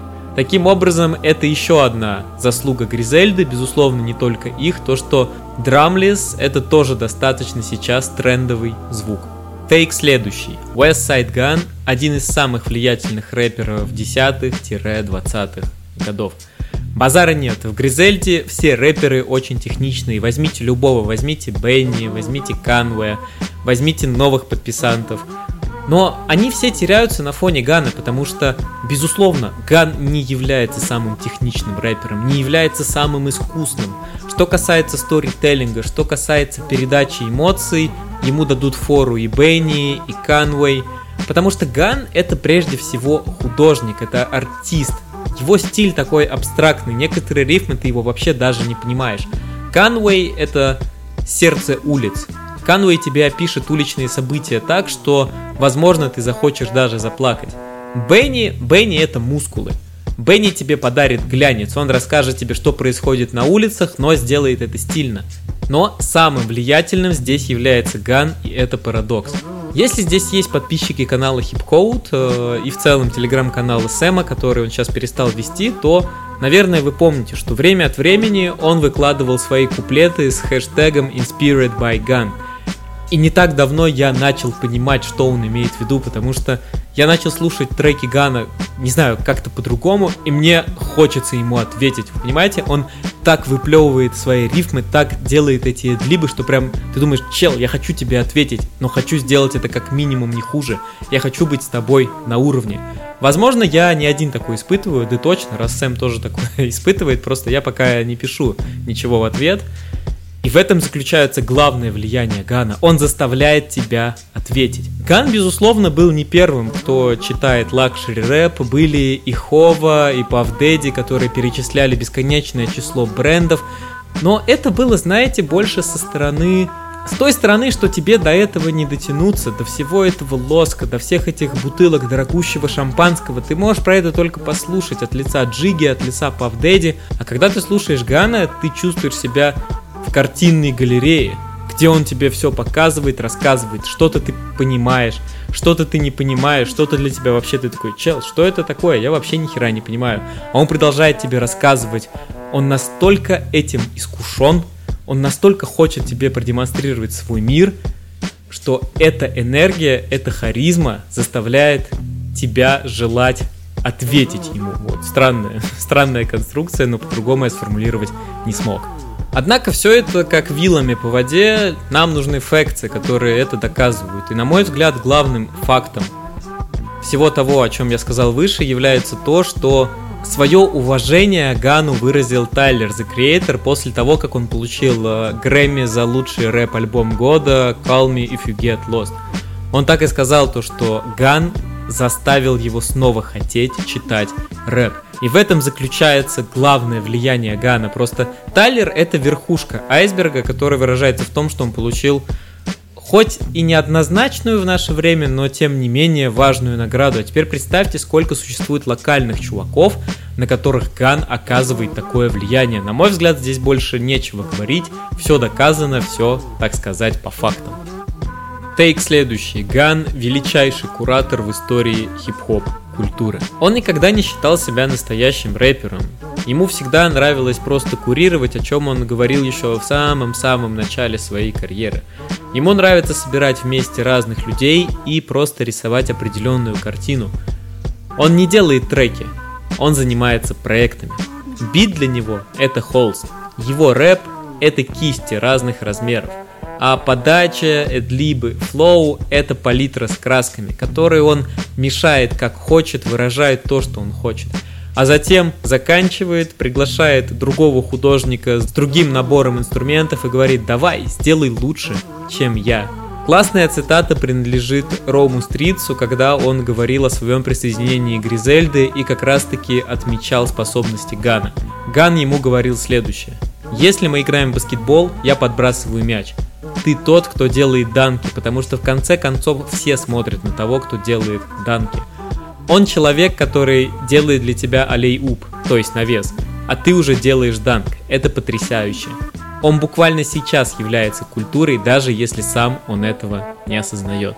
Сам Ган высказался гораздо более, скажем так, с практической точки зрения. Что делает меня великим боссом? Так это то, что я делаю других боссов. Я показываю людям схему того, как стать генеральным директором их компании, да и в целом создать эту команду. Я не эгоистичный парень, мы все семья. Все, кто является частью Гризельды, знают, что я люблю всех. Я хочу, чтобы все выигрывали. Это всегда было моей целью. Всегда следить за тем, чтобы они сияли так же сильно, как и я. Я читаю рэп, когда хочу, но мы не говорим о том, что Диди лучший рэпер. Дело не в этом. Он был куратором. И люди, которые у него были на Bad Boy Records, они легенды. То же самое и со мной. Это никогда не было подходом «я хочу быть лучшим рэпером», «я хочу быть лучшим куратором». Люди иногда этого не осознают. Они думают, что я просто хочу быть лучшим рэпером, поэтому они говорят «такой-то, такой-то лучше, чем ты». Ничего страшного, но я делаю лучшие альбомы каждый год. Альбом твоего любимого рэпера не лучше моего.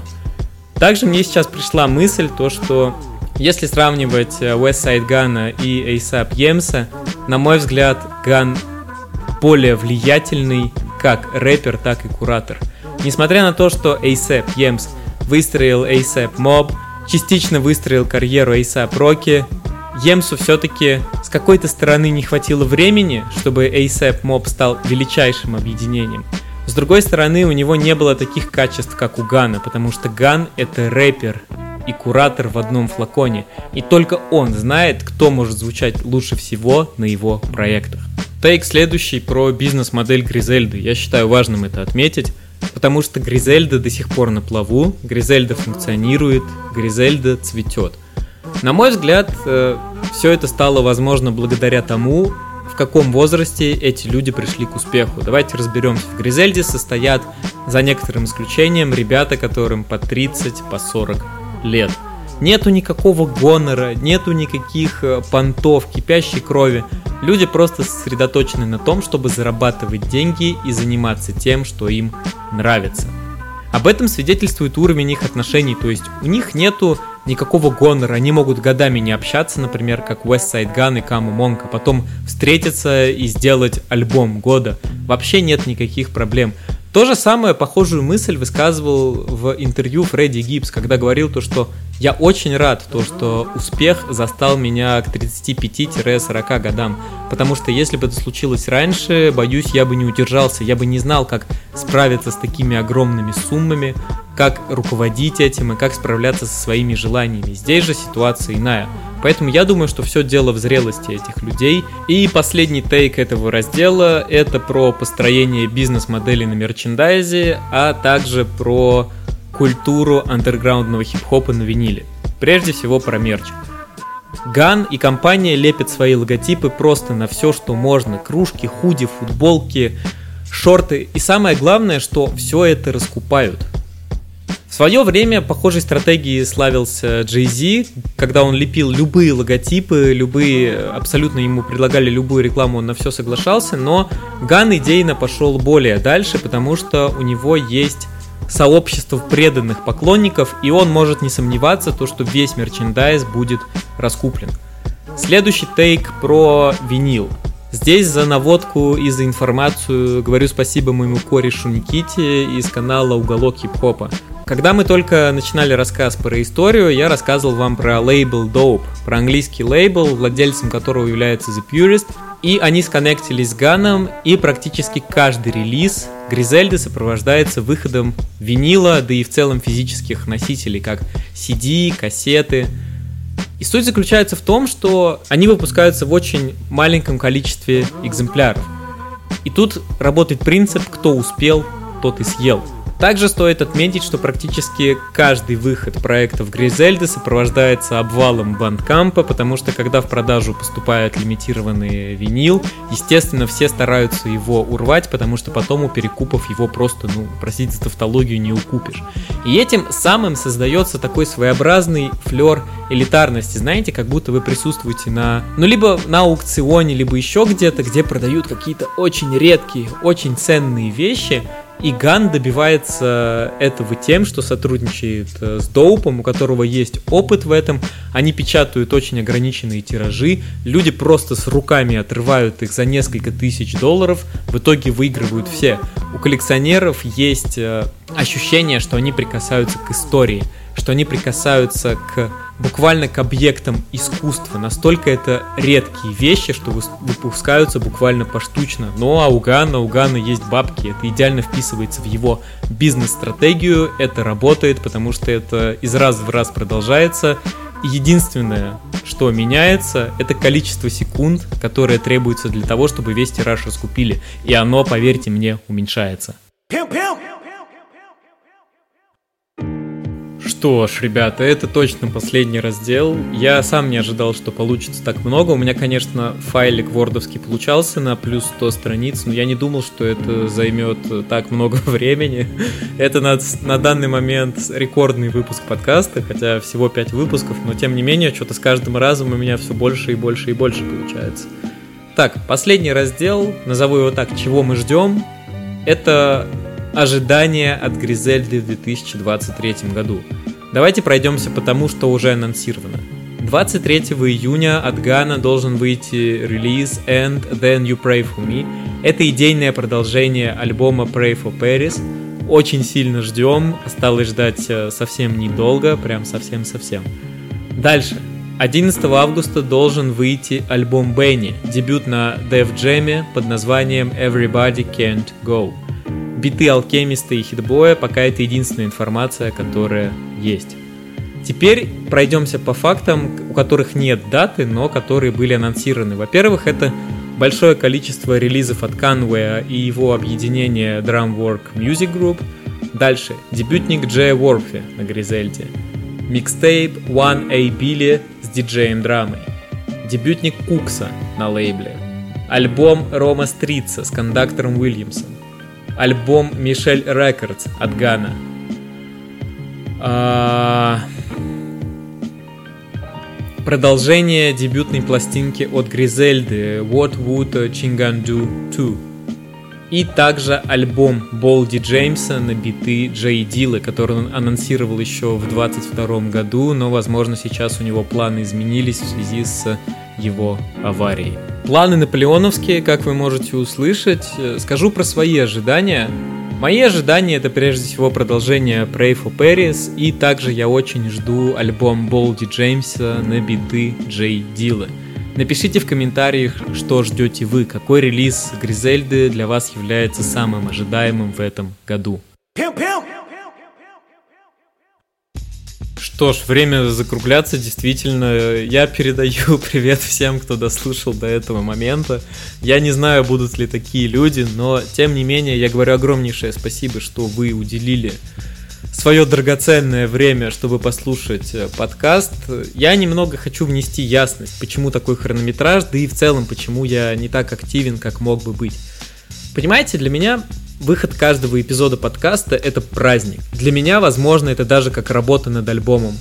Просто это не песенно-музыкальная форма, я здесь выступаю как рассказчик, и временами это даже сложнее. У меня меньше работы со звуком, в отличие там от звука инженеров, в отличие от рэперов, продюсеров, но у меня очень много работы с тем, чтобы у этого рассказа была структура, была композиция, и чтобы это было интересно слушать. Во всяком случае, я стараюсь делать так.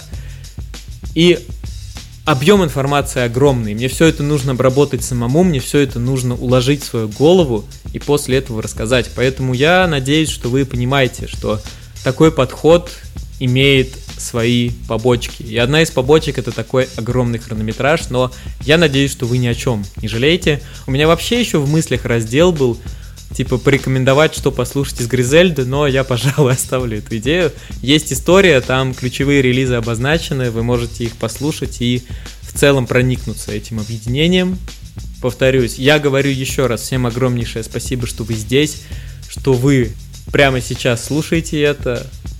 Всем пока, до новых встреч, надолго не прощаемся. Я надеюсь, что мы услышимся в следующий раз уже в июле. Как говорится, берегите себя и своих близких. Пока.